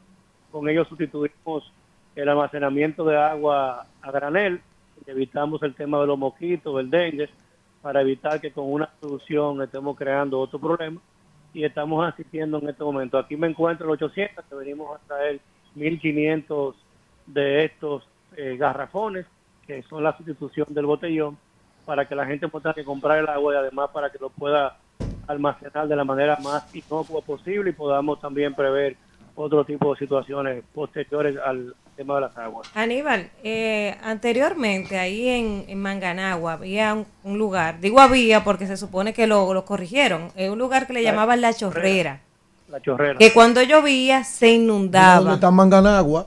Que no es lo mismo que Mata Hambre. Que. Mata Hambre detrás de la lotería y Manganagua frente a la Fuerza Armada.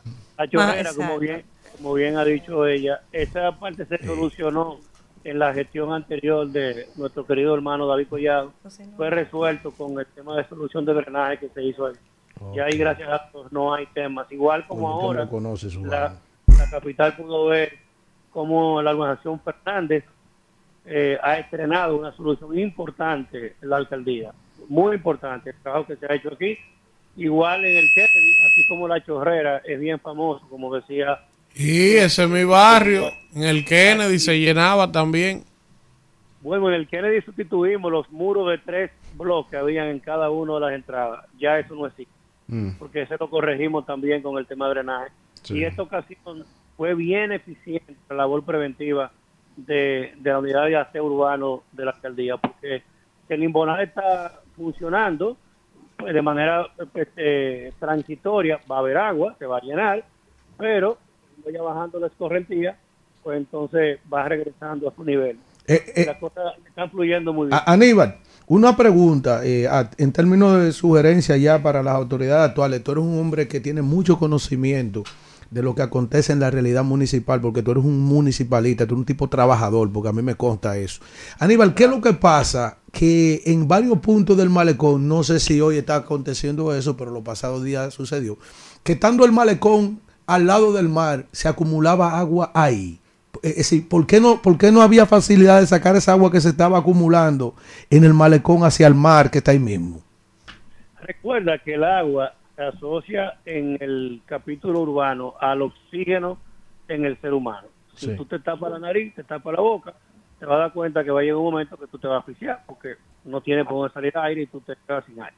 Entonces, ¿qué resulta? El malecón es grande el área del mar. Pero Sí. si no hay un drenaje, que el agua salga y conecta al mar, entonces lo que hace es que se queda Sí. el área de la sección vial donde hay. Entonces, el pleamar y se va llena de agua, que es lo que estaba pasando. ahí.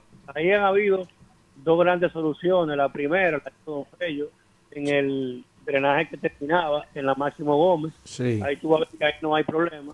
Y entonces en la sección completa desde Montesinos hasta la Lincoln, ahí tuve que fluye porque fue la parte que Sí, es cierto. superior. Entonces la de ahora, que es de la Lincoln inclusive hacia China, eh, eh, bien, escúchame que estoy en la calle y la gente saluda. Como debe ser, como debe ser. Entonces, ahí esa sección que va desde la Lincoln inclusive hasta Reina es la que está en este momento eh, interviniendo la alcaldía de Ok.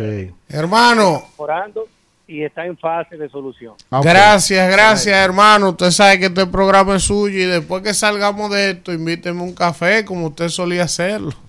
Usted sabe que, que yo le agradezco mucho a don Antonio la oportunidad que me le ha dado a usted y a todo el equipo. Ustedes se han convertido en parte importante de la superación de esta generación en materia de comunicación.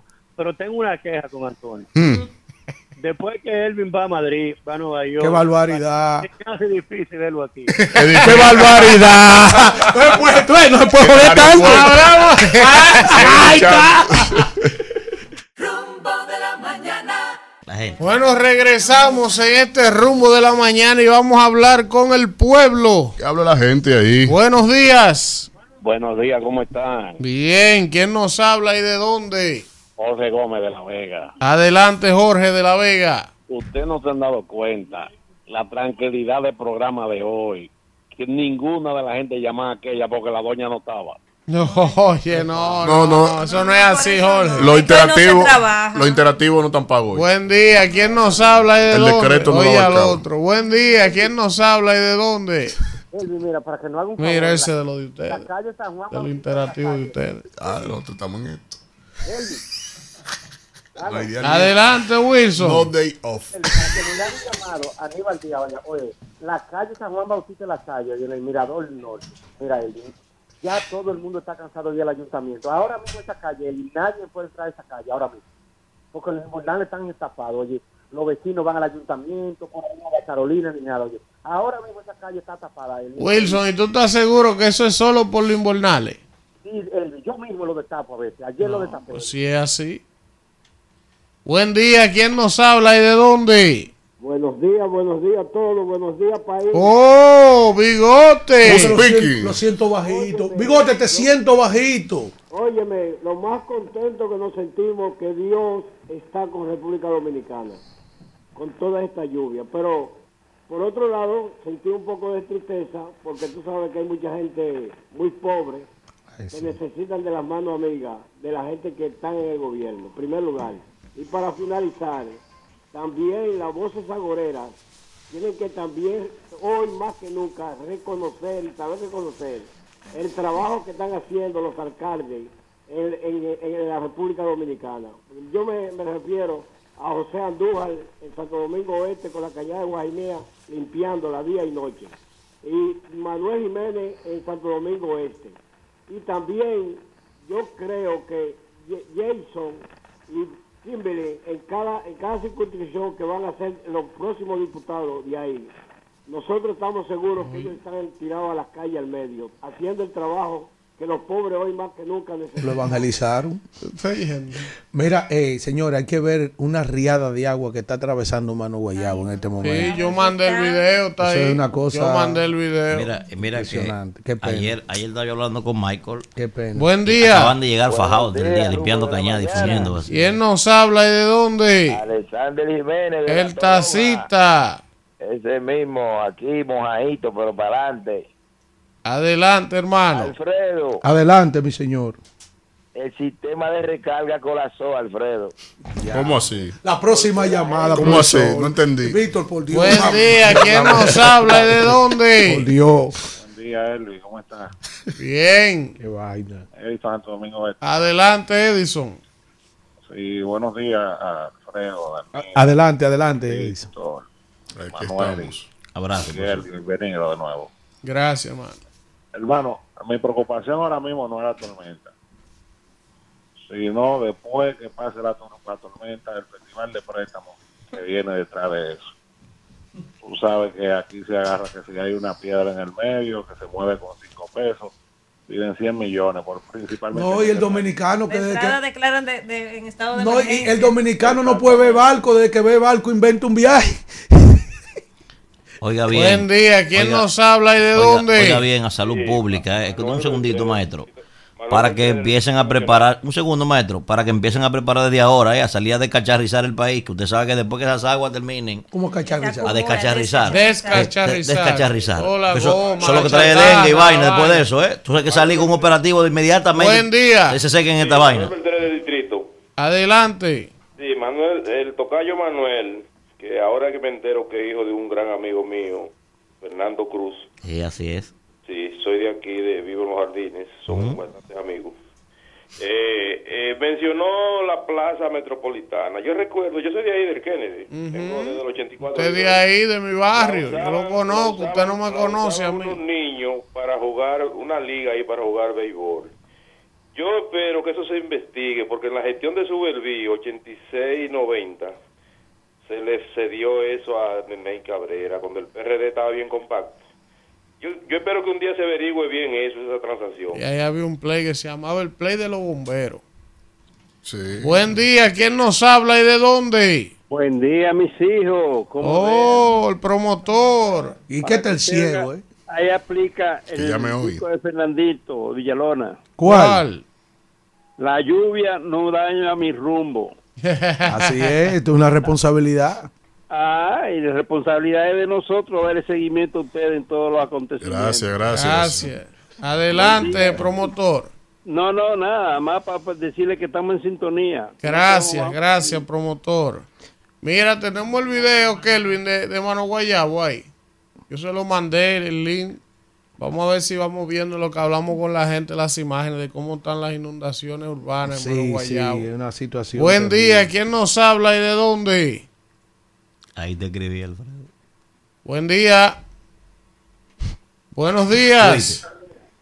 Buen día, equipo. Adelante, Alfredito. Adelante, Alfredo.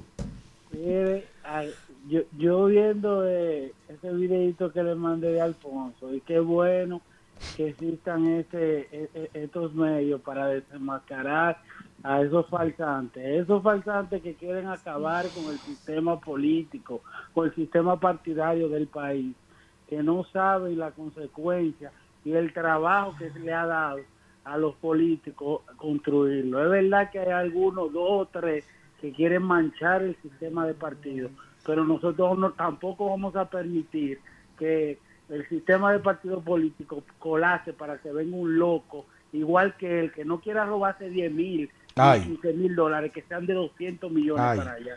Muchas gracias. Mire, una pregunta, eh, así, sin ánimo de joder mucho.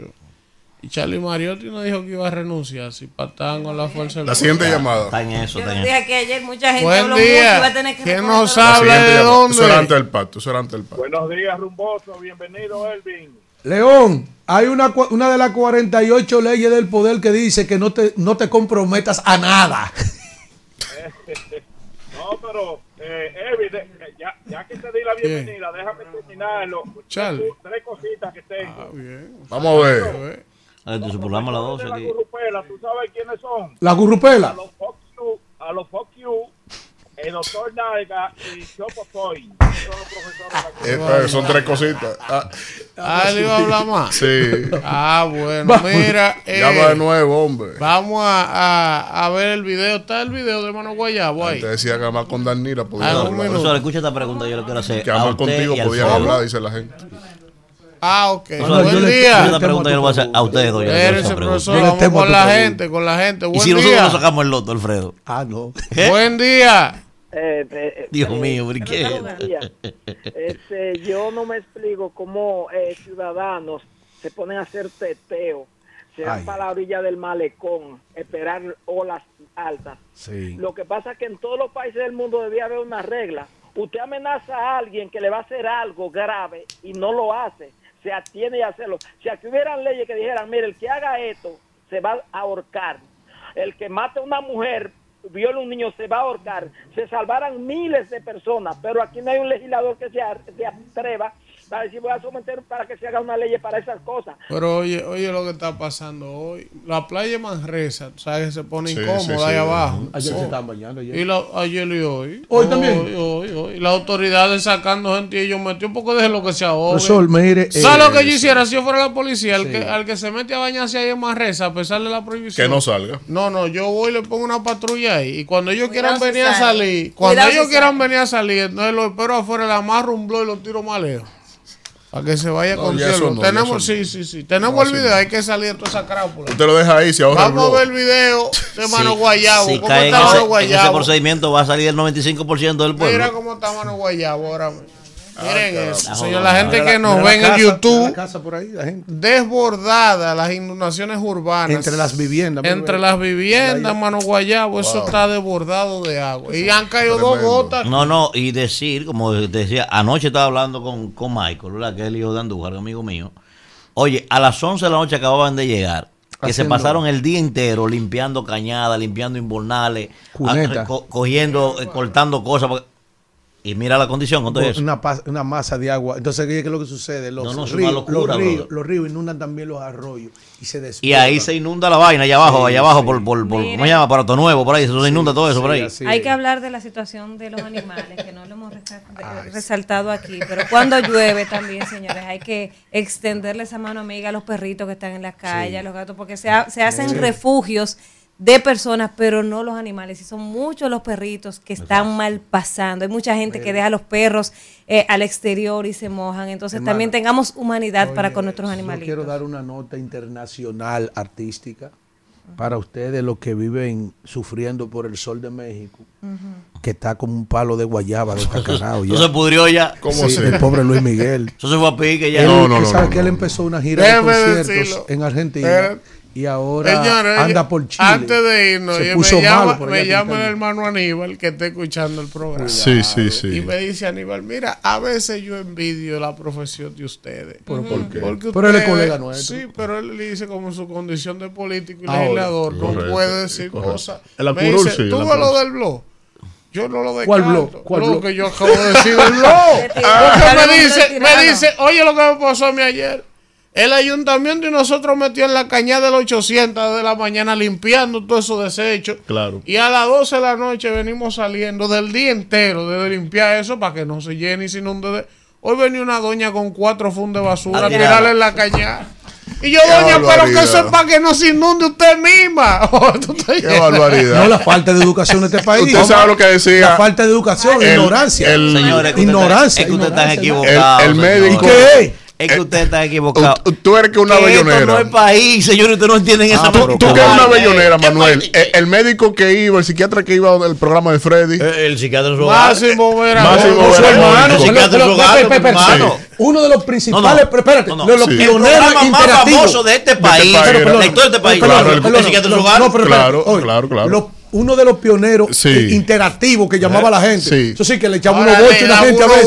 Y a propósito de eso que dice, y a propósito de eso que dice Aníbal, lo de, la- lo de Manres, es que es un país de gente bruta. Vamos, Isidro.